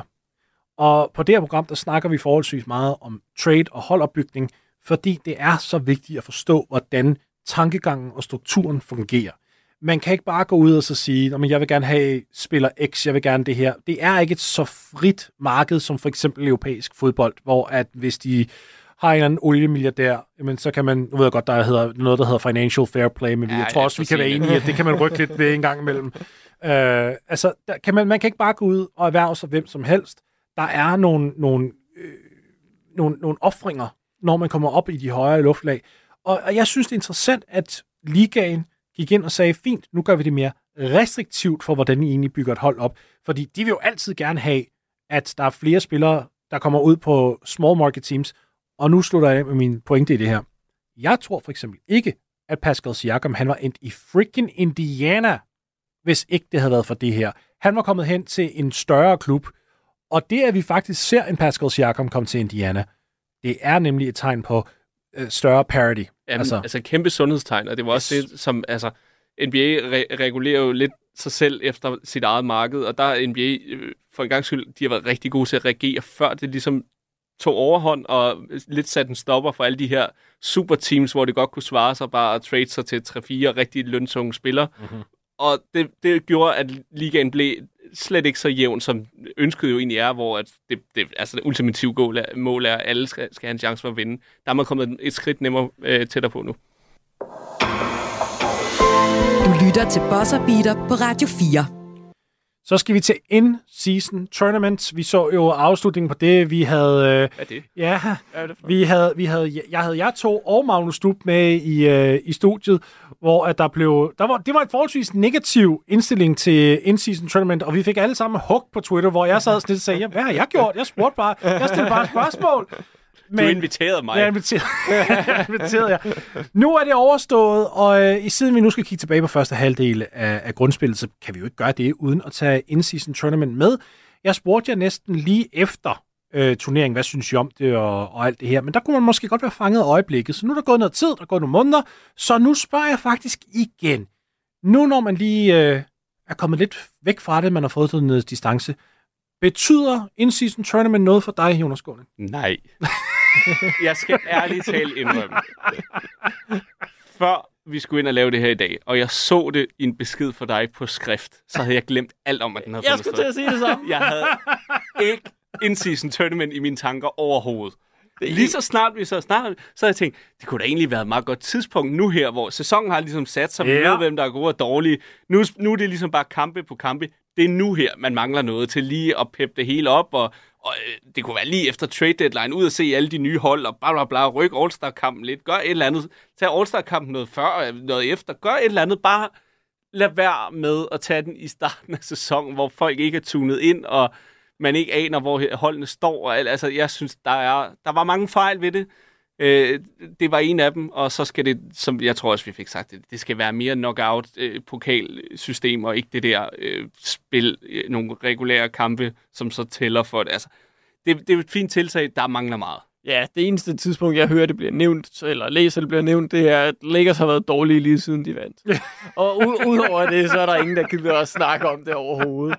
øh, så vinderne har været dårlige lige siden. Er det en ny årlig jinx, der kommer? Jeg synes, eller eller det er andet? sådan en Altså, curse, vi skal det til er, at det er snakke sådan noget lige Det kunne fandme være sjovt. Ja. Det kunne faktisk være fantastisk sjovt, for alle har tænkt sig alligevel at prøve at vinde det, fordi de ved godt, der er nogle Nu vil de ekstra... undgå det. Ja, men, nå, det er fordi, så tænker du på, du kan, der, står, der er en hel masse unge spillere, der stadig gerne vil have de der 500.000, eller hvor meget det nu end var. Ja. Ja. Og, de kommer, og der er superstjerner, der siger, prøv at høre, selvfølgelig skal vores young guys og vores two-ways have de her 500.000. Så de kommer stadig til at gå efter det. Men overvej lige, hvis det bare er sådan en ting. Hvad var det? The Madden Curse? Var det ikke ja. noget i jo, jo, for øh, coveret af Madden? Ja. Øhm, ja, ja, så jeg synes, det er helt fair, I har det på den måde. Jeg er ikke nødvendigvis uenig. Jeg har ikke tænkt på den særlig meget. Og jeg er enig, Jonas, og det er også en af de ting, jeg sagde, da vi faktisk havde programmet her med Stuben, der også var her. Det var, at prøv at høre, det burde ligge senere på sæsonen. Jeg synes, det var alt for tidligt, at man ligesom fyrede den af. Man har, man har brug for det lige nu, fordi de her januarskampe, hold nu kæft, man kan få lange tænder en gang. Man skulle have lavet den her. Den kører i januar måned, så øh, fem dage før All-Star-kampen, der spilles finalen. Ja. Bum. Man har en in-season Ja. tournament, man har en finale, så får man en All-Star-kamp. Vi kommer Bum. tilbage. Alle er klar på noget Yes. mere regulær sæson, lige op mod playoffs. Der Ja. er alle vil se med, alt det her. Præcis. Og det er det der med, at formatet virkede ikke for mig. Det virkede først, da man kom til Vegas. Det var der, man kunne mærke det, og det Ja. var også det, de kunne se på seertallene. Okay, der har vi faktisk fat i noget. Og det håber jeg, det, de tager fra det, Ja. ja. og siger, det er det, vi skal bygge videre på. Ja. Så må man tage 14 dage ud af sæsonen, hvor vi siger, så samler vi alle hold i Vegas, eller laver et, et sted i øst og vest, og så laver man nogle, gruppe, øh, altså nogle grupper, og så spiller man nogle gruppekampe, og så kan du gå videre til knockout, som, som må hedde fra noget 16-delsfinaler og frem i Ja. Vegas.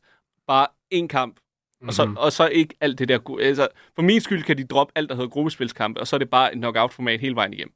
Altså, så vil jeg kunne mærke, at det, det var noget, hvor det, var, det hed ikke kop. Altså, så er det det, vi kender som en, en, en rig, rigtig kop. Ja.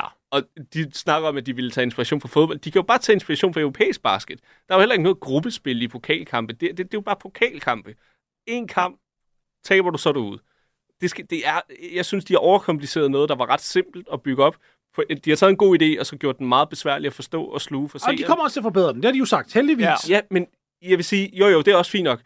Men udgangspunktet skal, have, skal være bedre, når du får foræret et system, der fungerer i forvejen. Det er jo ikke et format, de skulle opfinde. Formatet var der.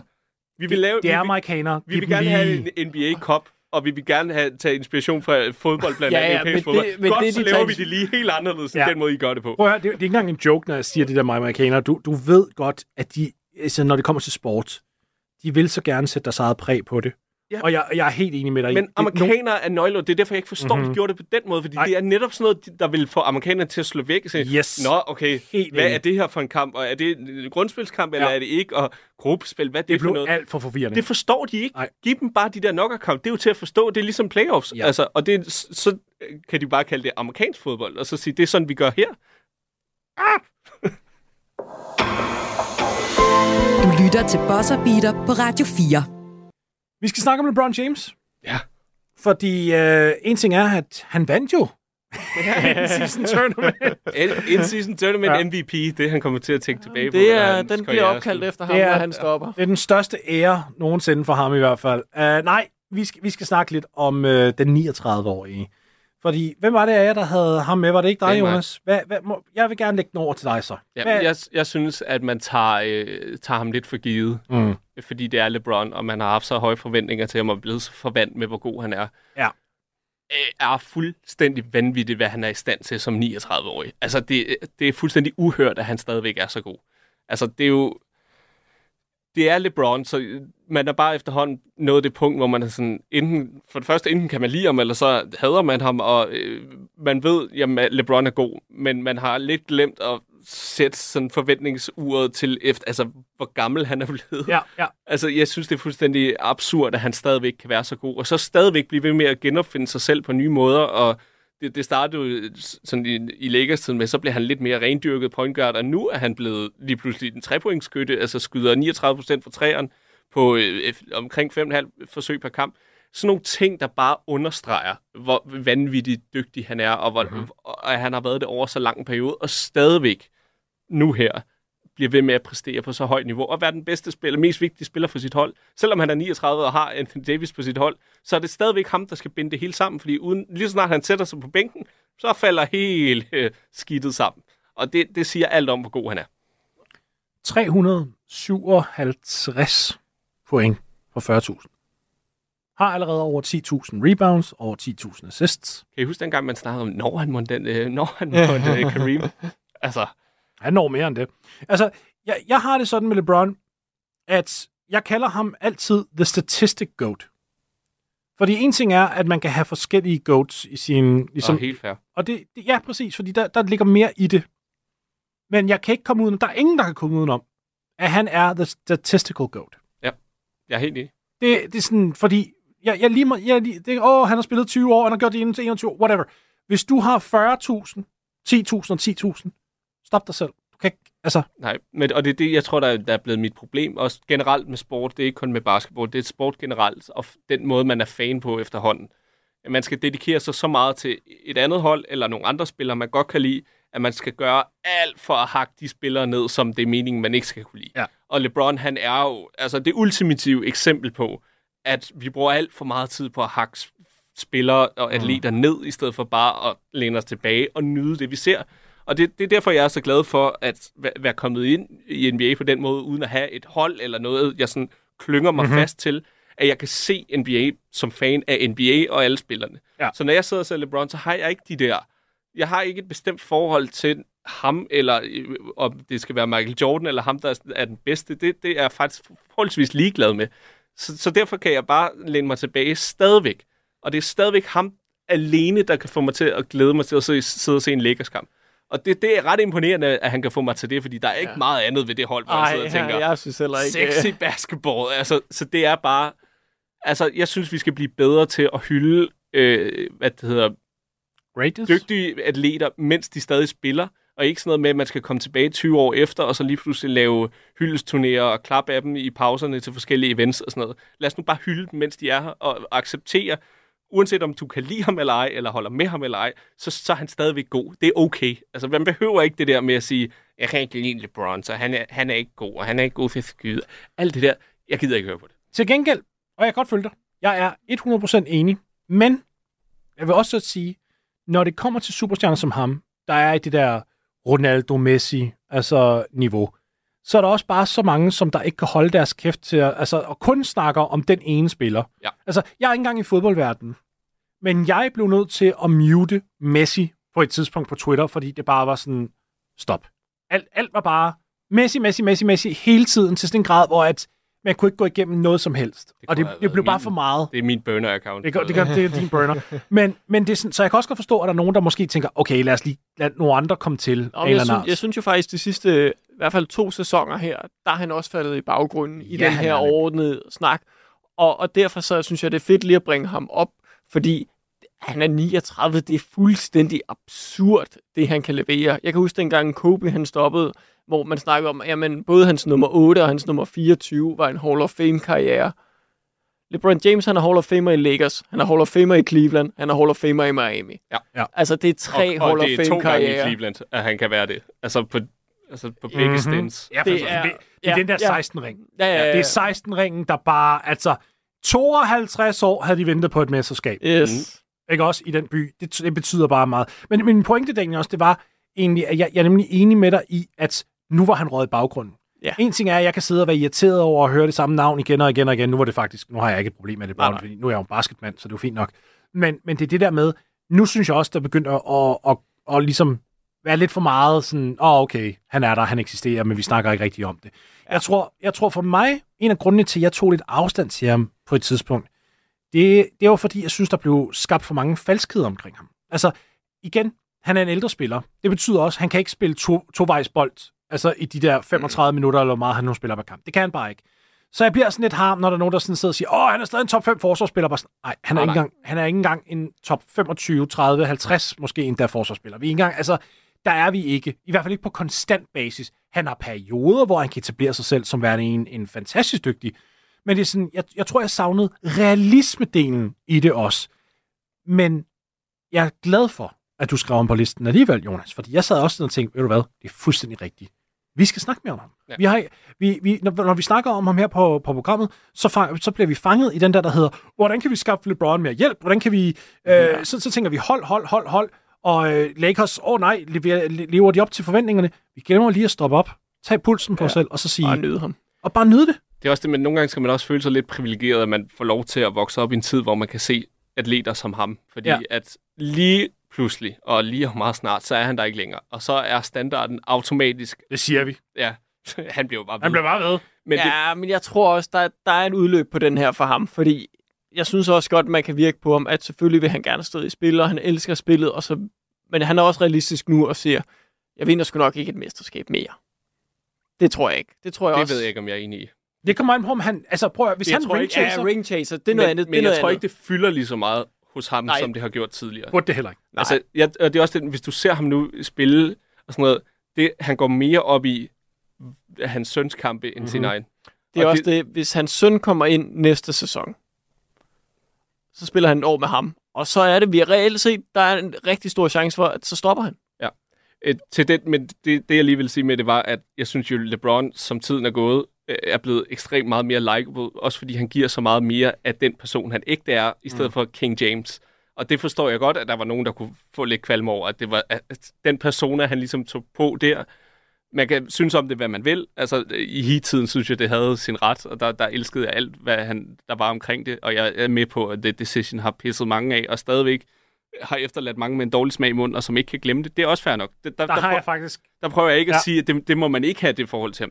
Men den udgave, man ser ham i dag, hvis du ser mm-hmm. ham Mhm. i interviews, og du ser ham omkring All-Star-kamp og de andre spillere, altså den måde, han embracer de unge talenter i ligaen. Den ja. måde, han altid er med til at tale dem op og fremhæve, hvor dygtige andre er, og alt sådan noget. Det er den del af ham nu, som jeg sætter så stor pris på, fordi han ved udmærket godt, hvad det er for en tid, han er i. Ja. Ligesom han altid har øh, snakket om, hvem det var, han så op til, og sådan, så ved han udmærket godt, hvad hans rolle er. Og, og det synes jeg også siger noget om ham nu, at han har rent faktisk bare nu slapper lidt mere af og nyder og føler sig privilegeret over den karriere, han har haft. Han bliver lidt ligesom Allen Iverson. Han bliver en af de der øh, lidt ældre spillere, som der faktisk puster de unge op. Hvilket ja. jeg så meget bedre kan lide, yes. end de old heads som Shaq, der, ja. altså, nøj, er jeg ved at være træt af Shaq, og, øh, og hvor er det arrogant, der, han, han, Omar, han har sagt for nylig, at hvis jeg siger en spillers navn, så er det fordi, jeg støtter op om. Er sådan lidt som om, okay, så hvis du ikke siger en spillers navn, du, du er analytiker. altså, hvad laver du?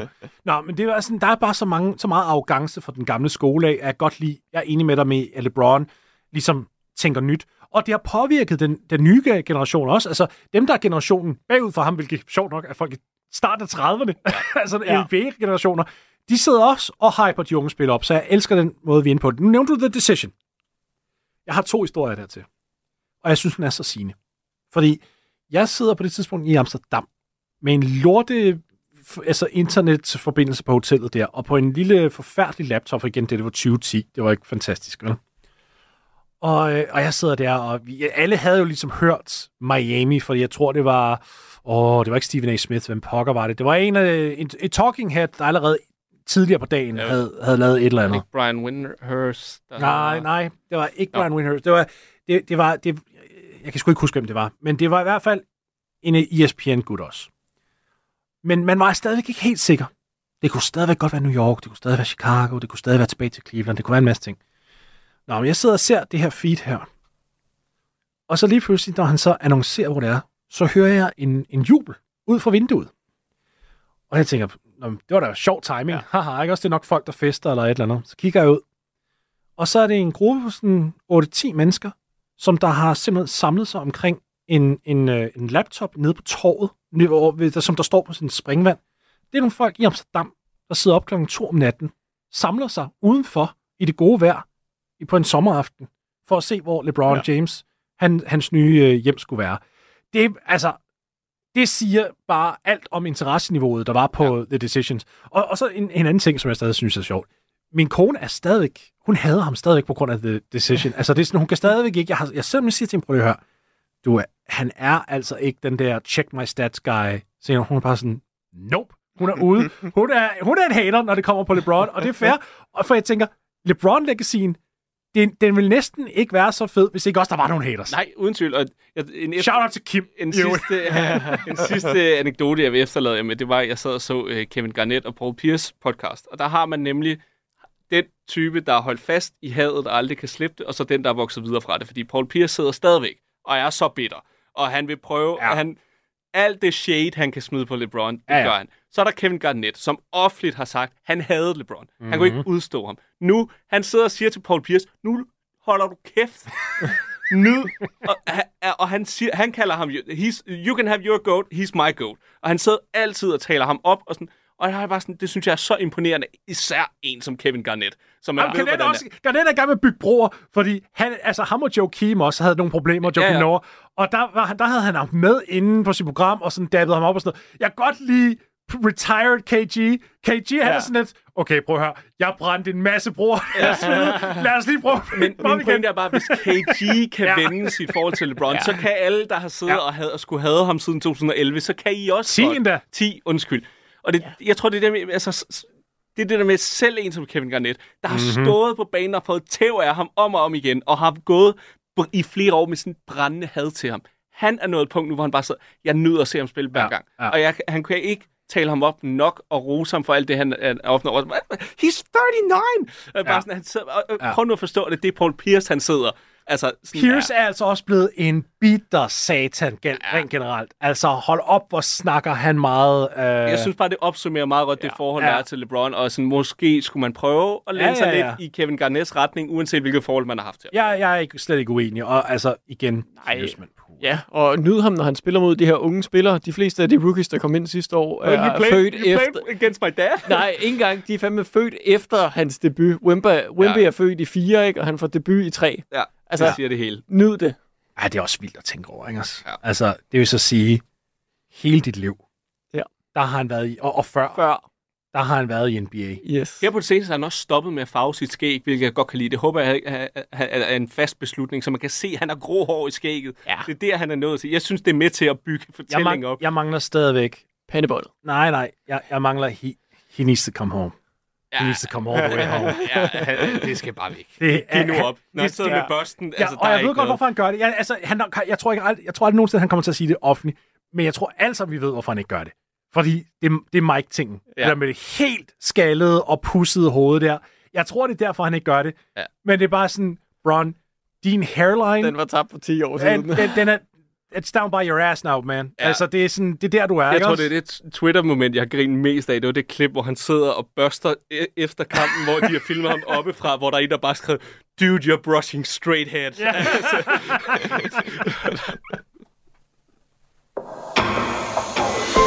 Du lytter til Buzzer Beater på Radio 4.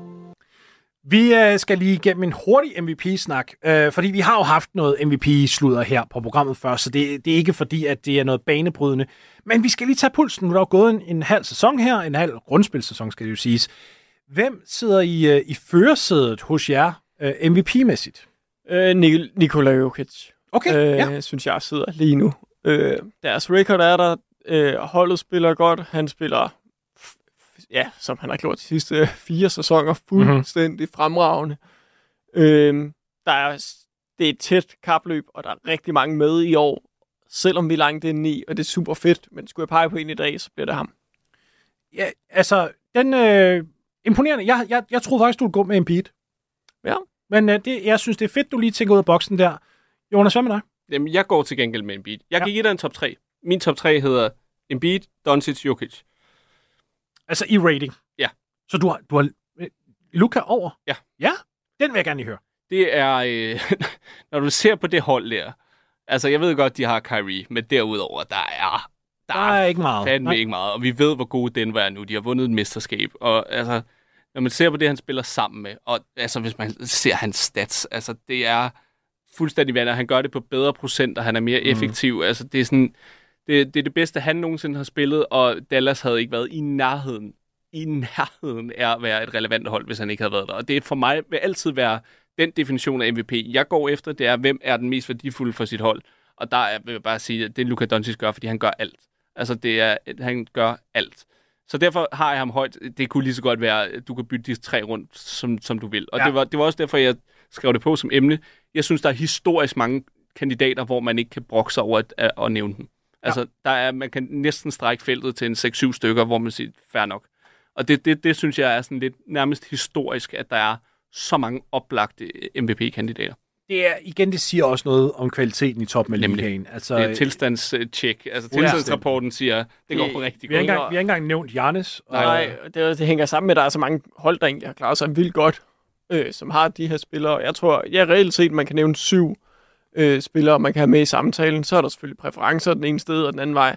Men, men altså, vi er over halvvejs, og der er stadig plus fem spillere. Ja, og der nok med endnu mere i vigtigt, der er rigtig, rigtig mange borderline MVP'er, hvor man sidder og tænker sådan, de mangler bare lidt, og holdet skal bare være lidt bedre og sådan noget, men der er alligevel... hvem, hvem, hvem? Kan du komme de med der spillere som uh, Donovan Mitchell, De'Aaron ja. Fox, altså de typer, uh, Sabonis, vil, jeg tror jeg nok hellere, jeg vil tage en Fox. Uh, altså, så er der også... Leonard.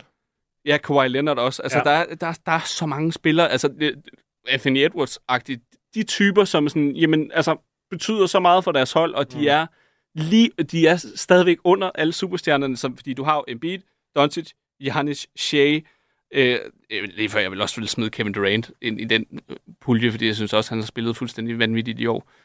Ja, altså, the re- record-wise, så mangler der selvfølgelig lige noget, men jeg er ikke, jeg er ikke uenig i, at han har spillet genialt. Tatum vil nok Ja. også gerne have sit navn smidt i hatten, mm-hmm. hvis det stod til ham. Øh, Boston har været så fuldstændig suveræne, så mange andre år vil man jo bare tænke, det skal være ham der, der er MVP, bedste spiller på bedste hold. Ja. Øh, og det, jeg, jeg tror, det er det, som jeg gerne vil fremhæve, at det er ikke nødvendigvis det, vi er nødt til at gå efter længere. Man kan ikke gå efter den der, Nå, det er bare bedste spiller på bedste hold, der skal være MVP. Altså, der er så mange spillere, der er værdifulde på, på hver deres Mm. måde, og bidrager med så meget, og er så vanvittige, at øh, jeg elsker bare, at der er så mange dygtige spillere. Jeg har det svært med Tatum. Fordi jeg synes ikke, han spillede lige så godt, eller spiller lige så godt i år, som han gjorde sidste år. Og der snakker jeg ikke kun statistikkerne. Jeg ved godt, at statistikkerne siger, åh, du scorer tre point mm, færre per kamp, men, men det er sgu ikke kun det. Det er skudvalget. Der, der, er, der er for mange af de der sidestep threes, hvor at, han er så meget bedre som en catch-and-shoot guy, og det er sådan, vi er i år syv nu. Og han gør det stadig. Og han gør det stadigvæk, hvor man bare sådan, Der er, der er for mange pladeskud, han spiller af hans kaliber. Ja, det, også, øh, altså, det, det er bare det der med, det, det er lidt som om, at hver eneste år, så teaser han også en lille smule. Ja.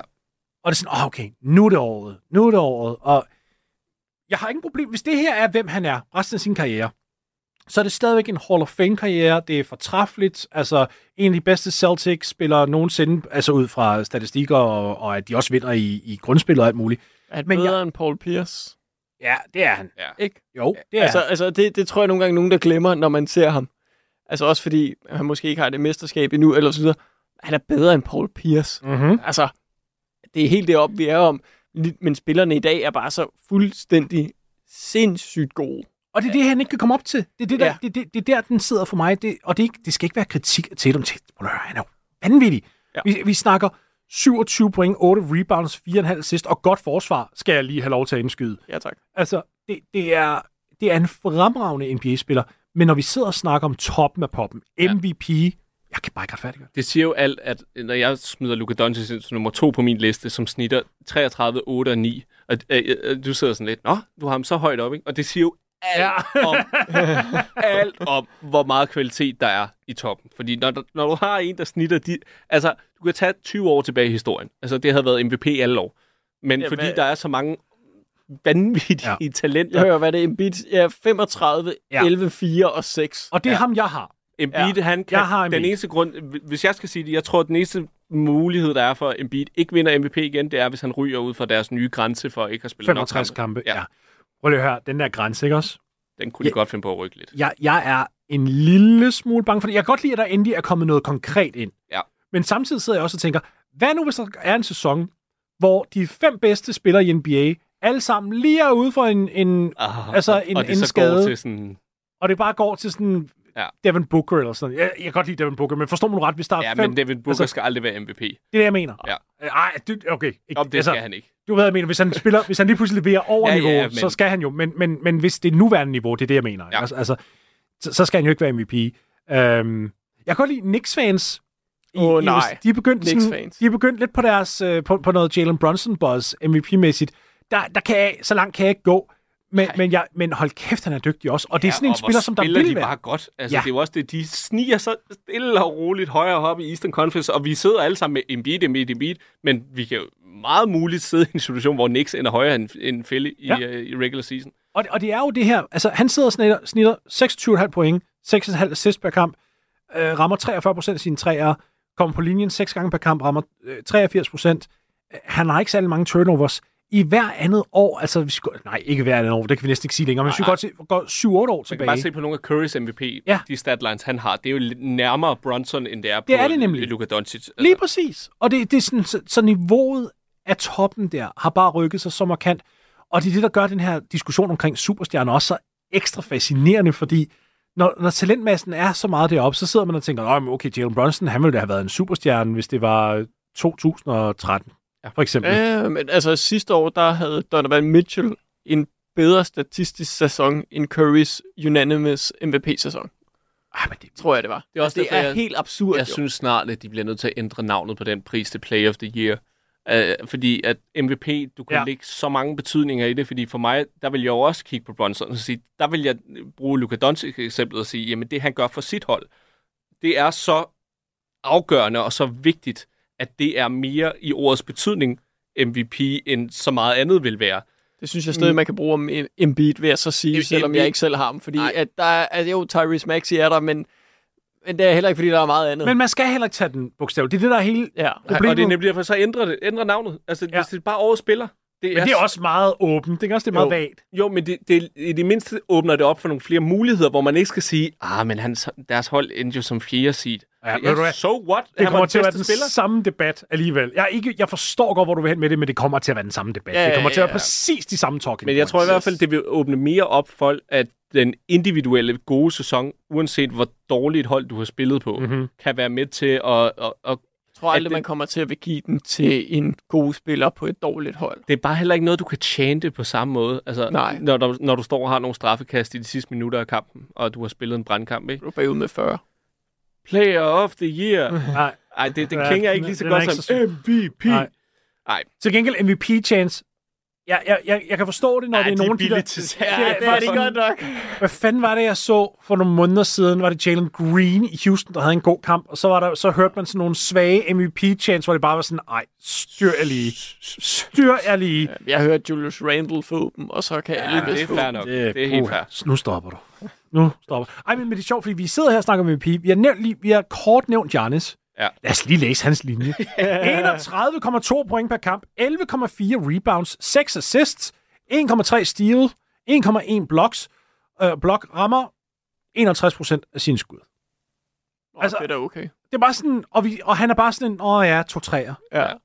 Han er ikke engang to nærmest. Altså, det, Jeg tror næsten, det er sådan noget, hvor at man skal lave... Altså, nu har vi All-NBA-holdene, og de er heldigvis positionsløse nu. Det er næsten lige før, man skal lægge mere værdi i dem, end den enkelte pris Det synes jeg også. på Ja, ja. den plan. Altså, altså, hvis du er All-NBA-spiller i den her sæson, ja, så er du helt absurd dygtig. Men det synes jeg nærmest også, at konsensus er sådan lidt i snak omkring MVP, er fordi øh, bare sådan et udtryk som voter fatigue, og sådan øh, lidt den måde, man siger, okay, nu har han fået den nok, og nu vil vi gerne give den noget til en anden, og sådan noget. Bare det, at det er nogle ting, der er med i overvejelserne til en MVP-pris, hvor man tænker, hvis du er All-NBA First Team, især nu, når de er blevet positionsløse, så er du bare øh, en af de aller, allerbedste spillere. så er du en af de fem bedste. spillere kan, kan jeg brokke mig? Voter fatigue er den største bullshit, jeg nogensinde har hørt derovre fra USA. Bare sådan, åh, jeg er træt af at skulle sætte et kryds. Mås- måske får- skulle man lave systemet om. De så- får et link. De får et freaking link, de her mediemedarbejdere, eller de her me- mediemennesker, hvor det eneste, de skal gøre, det er at tage deres mus, klik, klik, klik, send ind. Åh, oh, jeg er for træt til at kunne stemme på den samme igen. Prøv lige at høre. Vi fik en Michael Jordan i 93, det var så ikke online selvfølgelig, 93, hvor Barkley vinder den. Han burde ikke have vundet den over Mike. 97, Malone vinder den over Mike.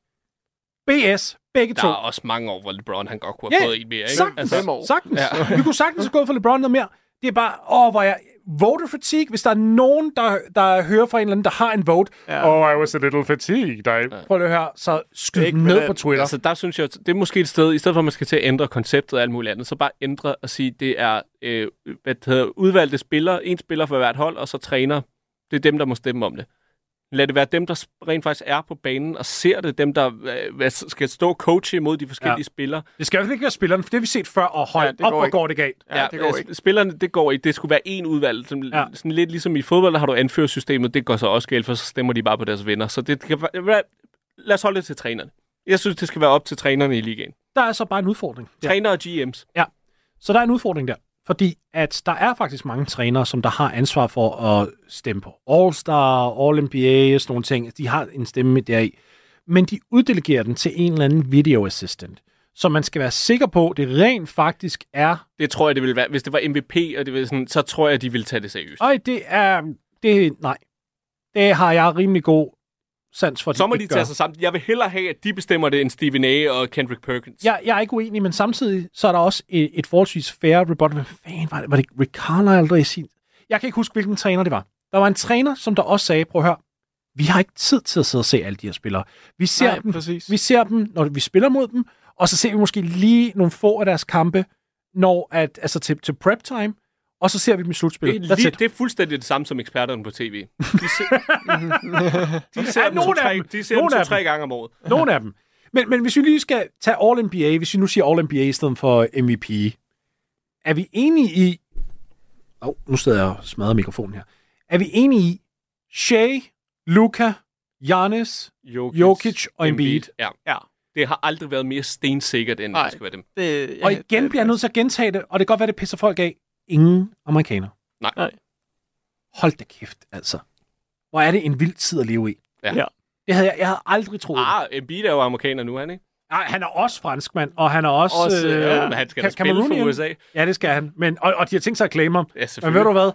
Jeg, jeg, det. jeg, hvis han også har fransk øh, hvad hedder, pas, hvilket han har, så claimer jeg ham. Vi kan, så kan vi claime ham på den Ja. her måde, frem og tilbage. Så Det, repræsenterer jeg i Kamerun og siger, det er jo der, han er fra. ja, men det er Ja. fint. Det er bare, det er international. Ja. Det behøver ikke engang være europæisk. Det er bare, altså, Shea er jo også international, ikke? Også? Ja, ja. Hvor er det vildt. Det Altså- er helt crazy. Det, det er sådan noget, jeg aldrig, da jeg startede med at se sporten i sin tid, jeg har aldrig nogensinde troet, fordi jeg, jeg fulgte jo med i Dirk, da han kom ind i ligaen og sådan nogle ting, ja. og næsten hver eneste gang han spillede, så hørte man den samme historie med, Oh, Brian, did you ever think that a European would play this ba- basketball this well? No, I did not, Chris.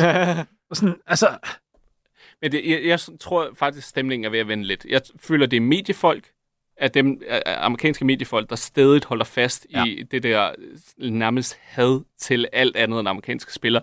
Jeg synes selv, de amerikanske spillere er blevet meget mere sådan, okay, vi ved godt, hvor gode de alle sammen er. Det er der ikke nogen tvivl om, og de prøver ikke at sådan decideret hakke den ned, som mange andre gør. Selv fans på Twitter er begyndt sådan lidt at vende mod, sådan, hvor jeg tror, øh, der har været mange situationer, hvor så skal de direkte sammenlignes med en eller anden amerikaner. Til at starte med var det Doncic mod Trae Young og alt det der sådan noget. Ja. Selv alle den type amerikanere, der skulle ud og sådan forsvare en amerikaner kontra en europæer, de omtaler jo Giannis, Jokic, Doncic, mm. alle de der sådan, they could be one of the goats. Altså, det er, det er den måde, de også snakker om nu. Og det, det, jeg tror heldigvis, vi er ved at nå det punkt nu, hvor der er ikke mere bullshit. Der er ikke, altså, du kan ikke komme afsted med at prøve at Nej. bortforklare, hvor gode de er. Kommer der flere europæere på NBA-holdene end amerikanere? Åh. Eller lad os bare sige ikke-amerikanere. Kunne Wemby få et sneak i et? Det kunne det, er- det er ikke på grund af record, men, Nej. men, Han men kommer på et all-defensive et. det, ved du hvad, det, han, hvis han ikke gør, det er jo det, der er svært, fordi Ej, men også det kommer han på, han. det, det, Det det burde han jo. Ja, ja, det- det burde han. Om ikke andet Men- second team, det gør han da. Ved du hvad, jeg, jeg sidder her og siger, ja, jeg er da enig med dig, fordi når man ser ham spille, så er han en top 5 defensiv spiller i hele ligaen. Men jeg tror ikke, at, at folk er så tilgivende over for den record. Nej, det tror jeg Det tror jeg ikke. Ik- ikke lige... Hvad, Det, og, og jeg synes, det er røvirriterende, men det, det er... Jeg synes, alle NBA-hold har, været, har haft en tendens igennem historien til at have været mere tilgivende over for record end så meget andet. Mm. Så altså, jeg vil ikke helt Vi, vi må prøve at se. Jeg, jeg håber, du har ret, fordi han har fortjent det. Ja. Men, men hvor er det vildt, at, at vi er her. Og, og igen, det understreger bare, at MVP er skarpere end nogensinde før. Ja. Altså, jeg, jeg synes, det bedste det er det der med, at du kan, det, der er så mange ligegyldige kampe i NBA. Men der er også så mange kampe, hvor man tænker, okay, det vil jeg alligevel godt se, fordi ham og ham og ham og Ja. ham og ham spiller. Og det er det der med, at du kan blive ved med at finde en grund til at se det. Du lytter til Buzzer Beater på Radio 4. Vi har to emner tilbage. Daniel, du havde en, som der hed øh, regular season, altså grundspil, og det, din pointe var, det var, at der er simpelthen rigtig mange dygtige mandskaber, Yes. og så er der også helt klokkeklart nogen, der er mindre dygtige. Ja, og, og kan man sige, jeg synes jo, at rigtig, rigtig mange år, vi har haft, der har det været med, at der har været to eller tre gode hold i konferencen, og så har der været et stribe ned, hvor de har været lige efter hinanden. Hvor i år her, der har vi nærmest seks gode hold i hver konference, og så er der bare tre, der bare har valgt at sige, vi ses i bunden af det hele, og vi skal ikke have konkurrence hernede. Vi smider så mange kampe som muligt. Øh, og jeg synes jo, at det er vildt imponerende. Og jeg synes jo, det fede er, og det binder lidt sammen med mange af de emner, vi har snakket med om. Der er virkelig mange gode hold i år i det her grundspil. Der er mange hold, vi vil se. Der er mange MVP-kandidater. Øh, så jeg synes jo, at grundspillet faktisk i år, selvom der altid er den her down-periode, som Jonas også sagde lige før, øh, der er så meget fed, god basket at se. Altså, og så selv de dårlige hold har jo noget spændende. Spurs, de har jo Wemby, Blazers, jamen de har skudt Henderson. Han er lidt crazy og rammer ikke så godt, men han er vild at se.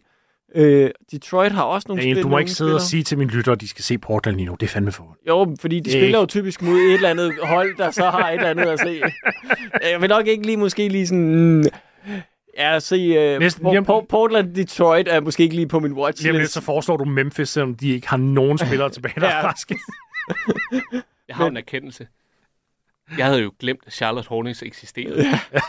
Ja. Det krævede vidderligt, at jeg lige pludselig så dem et eller andet sted, hvor jeg sådan, gud, de, de, Charlotte er en ting. Jeg havde fuldstændig glemt, de, at det var et hold, der spillede basketball.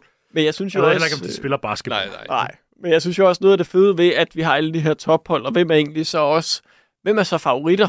Og det har vi jo også snakket om med, med grundspilshold her og så videre.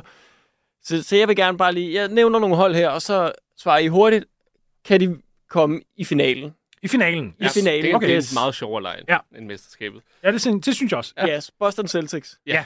Milwaukee Bucks. Ja. Philadelphia 76ers. Ja. Ja. Cleveland Cavaliers. Ja. Nej. Knicks. Nej. Heat. Nej. Nej. Godt, så er der tre hold fra Øst. Du tror ikke på Cleveland? Det gør jeg. Ja, jeg kan godt lide Cleveland, men jeg synes, de har nogle rimelig store problemer. Ja, så tager vi Vest hurtigt her. vundet syv streg. Timberwolves. Nej. Nej. Thunder. Ja. Ja. Nuggets. Ja. Clippers. Ja. Ja. Pelicans. Nej. Mavericks. Ja. Nej. Suns. Ja. Ja. Kings. Nej. Nej. Lakers. Ja. Nej. Der er vi lidt mere splittet. Men, men for at sige, altså, lad os sige, at halvdelen... Og lytterne vidste ikke, hvem af os i øvrigt, der sagde ah, ja eller nej. nej, men det er lige- også underordnet. Jeg havde ikke Lakers. Nej, det havde Det, du. det havde jeg. Wow. Ja.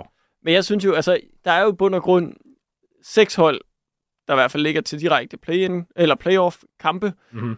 Hvor vi måske siger, jamen i hver konference er der måske faktisk kun tre hold, vi tror, der kan komme hele vejen. men det bliver æder med en hård vej for Ja.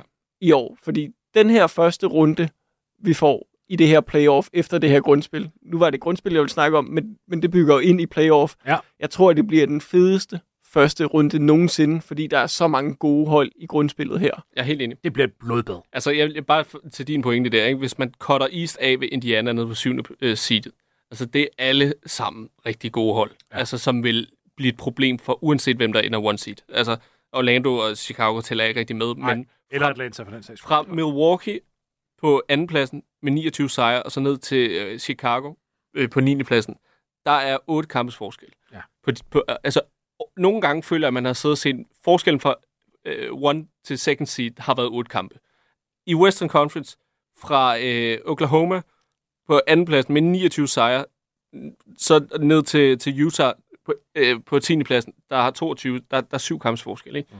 Altså, der er så mange gode hold. Altså, og de ligger, øh, Western Conference er, er tæt som altid, der, der rykker de rundt lidt, men selv East vil jeg sige, jeg synes niveauet er blevet højere. Ja. Bundniveauet er løftet, der er stadigvæk de dårlige hold, men jeg synes, det er, det er langt mere kompetitivt, og, og holdene bliver bedre og bedre, så du har de der hold lige pludselig som Indiana, som altså, et vildt godt syvende seed. Ja. Altså, sådan, Udbydeligt syvende seed at løbe ind i. Men jeg er meget glad for, at Toronto er på vej nedad, fordi det havde været sådan et mærkeligt hold, hvis de havde prøvet at, at ligesom sige, åh, vi skal også med ind i playen. Det er sådan, ja, jeg er egentlig meget glad Orlando, to Orlando vil være et super sjovt hold at få ind. Al- Altså, der kan du ja. snakke om, øh, sådan, og, og, apropos sådan noget med, hvilke kampe man vil se. Orlando er super sjov at se. Ja. Og de vil gå ind og sige, vi har intet at tabe, de skal bare ud og spille. Især Så- nu, hvor Wendell Carter Jr. er tilbage. Ja, og, Han, altså, det har været en... en apropos spillere, der ikke giver en F for noget som helst, så Paulo Banquero, han, er, Ja. han skal bare ud og mose de andre hold. Altså, han er iskold. Altså, så der er så meget kvalitet, så det, det er bare for at bakke ja, det pointe skal- op. Altså, der er, altså, der er historisk kort afstand mellem holdene, vil jeg sige. Du lytter til Buzzer Beater på Radio 4. Som altid, så er vi øh, lidt sent på den, så vi har et emne tilbage og tre et halvt minut Det, det er af. måske meget godt. For Det er måske meget godt, fordi vi skal brokke os lidt her til sidst, og jeg ved godt, at, øh, at normalt skal man jo aldrig efterlade øh, øh, lytterne til, til noget negativt, men vi bliver bare nødt til at tage det op her. Dommerlinjen i år har været miserabel.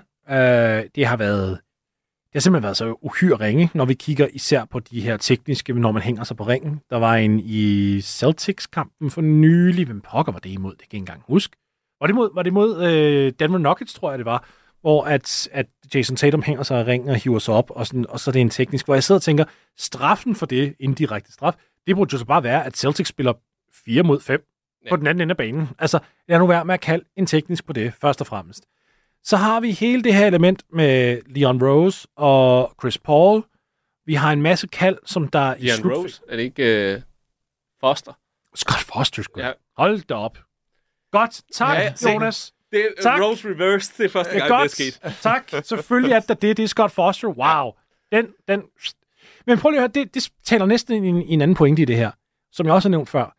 Vi burde ikke kende de navne på et eller andet plan. Nej. Vi burde ikke vide, som, altså, som, nu ved jeg, hvis jeg så åbenbart ikke her, fordi jeg lige var kortsluttet, men man burde ikke vide, Bare det, du kender navnet på mere end en. ja, Ja, det der med, er men, men jeg burde heller ikke vide, at når Scott Foster dømmer en kamp med Golden State, og oh, okay, så ligger der et subplot her. Det, den her, jeg ved ikke, hvorfor ligaen har gået ind og empower dommerne til den her grad. Jeg, jeg forstår det ikke. De skal være, de skal være, de skal være direktør, eller ikke direktør, de skal være dirigenter af, af en kamp. De skal ikke sidde og tage center stage, og det har de gjort super meget her. Jo. De skal være så usynlige som muligt, og de er alt andet. Altså, du kalder det dommerlinje, jeg vil kalde det dommerstandarden. Altså, jeg synes, det er uh, Ja. altså, historisk ringe præstationer, og de er kampafgørende situationer, de misser og dømmer forkert om og om igen, og det ja. virker som om, at de har en eller anden personlig vendetta mod rigtigt. Det er ikke kun øh, den her Chris Paul-situation. Jeg synes, det virker som, det er mod bestemte hold, det er mod flere spillere, og det er som om, at dommerne bare er blevet enige om, nu skal det handle lidt om os, og de skal fandme ikke tro, de er noget, alle de spillere, og tekniske fejl flyver til højre og Ja. venstre for ingenting, om det er for hænge i ringen, eller taunting, eller gå hen og spørge, hvor, hvorfor er der fejl? Øh, teknisk, det skal, Ja. du skal ikke snakke til mig, og alt sådan noget. De har droppet alt, der hedder vi kan, øh, kommunikation. Altså, det er fuldstændig envejs. Det er, vi dømmer, og vi fortæller, at når jeg gør noget forkert. Der er, altså, spillerne forstår ikke, hvad der foregår, og, og det bliver bare sådan en frustration, der, le- der går i lag, sådan så at spillerne bliver mere frustreret, brokker sig mere, og så bliver dommerne mere sure på. dem. de ødelægger flowet af spillet. Spillet går for meget i stå, og de tager for meget opmærksomhed, og, og det bliver bare unaturligt på nogle måder. Det, øh, ja, jeg synes også, de, her, de gør mere skade end gavn i øjeblikket, og det er sgu skidt. Jeg sidder og tænker, at det også er for mange vedkommende derinde, det er nogle, det er nogle gamle dommer. Og det er ikke, fordi jeg skal sidde og være en... Øh, Skifte ud. aldersprækkeri her, men, men, men det er også bare et anderledes spil nu. Det er det, og hvis du er i 50'erne, eller de tidlige 60'er, eller et eller andet, og du løber rundt der, og du er lidt stedig, og du har været der i 20-25 år, og bla bla bla. Okay, prøv at høre, du har nok tjent rigtig gode penge i løbet af din karriere. Måske er det tid til at get on stepping, fordi altså, få noget nyt blod ind. Altså, Ja. jeg, jeg, jeg, jeg synes, man skal til at gøre noget nu. Det er også mærkeligt, at det er en af de få professioner, øh, professioner i verden, hvor der ikke er konsekvens for dårligt arbejde. Altså, Det, det er der, men det er interne konsekvenser. og vi, ved ikke rigtig, nej, hvad det og så indebærer. sidder de over en kamp, og så er de klar til at dømme næste. Ikke? Ja. Ja. Altså, det er sådan, vi bliver holdt udenfor som fans. Vi forstår ikke, hvad der foregår, fordi de dø, altså, det eneste, vi f- forstår, det er, at kampene var en time længere. Altså, jeg, jeg, jeg er lidt stået af på dem. Det var bosseren, og vi kom endnu øh, igennem en special, eller igennem endnu en special, skulle jeg nærmere sige. Og det her var et, et mere løst program, end øh, de andre har som regel nærmest et hovedemne. Det her, det delte vi op i en masse underemner, men jeg synes, vi kom rigtig godt øh, igennem første halvdel af sæsonen, og, sæsonen her. Og jeg, jeg, jeg nægter simpelthen at stille jer spørgsmål omkring, hvad forventer I i øh, anden halvdel af sæsonen, fordi så skal vi sidde der og lade som om, at vi kan se ud i fremtiden, og det kan vi ikke. Det, så derfor vil jeg hellere spørge jer meget hurtigt, er I optimistiske på baggrund af første halvdel af sæsonen til anden halvdel? Ja, jeg glæder mig så meget til at se, hvad der kommer her den kommende stykke tid. Ja, 100 procent. Det bliver hammerfedt herfra. Samme her, og øh, jeg synes egentlig, at til trods for nogle ringe dommelinjer, og der har været nogle ting, så, øh, så har jeg faktisk været helt fint tilfreds. Er med- godt med humør det i dag også. Ja, Ja, tak. ja, ja, absolut. Til alle jer, der har lyttet med derude, indtil vi snakkes igen, pas rigtig godt på jer selv. Daniel, Jonas, tusind tak, fordi I var med. Ikke andet. Og så prøv at tage den omvendt. Okay? Ingen af ordene, jeg kan udtale. Men uh, Schumer. Succession, Scientology. Swift. Så er det igen. Jeg gik ikke Swift det der. Hver uge opdaterer Frederik Dirk Skotlib og Mirko Reimer Elster dig på det vigtigste, vildeste og mest vanvittige fra Guds eget land i Only in America. En gang til. Schumer, Succession. Scientology, Swift. Lyt til Only in America i Radio 4's app, eller der, hvor du lytter til podcast. Radio 4. Jeg håber, det kan bruges, ellers så siger du bare til. Ikke så forudsigeligt.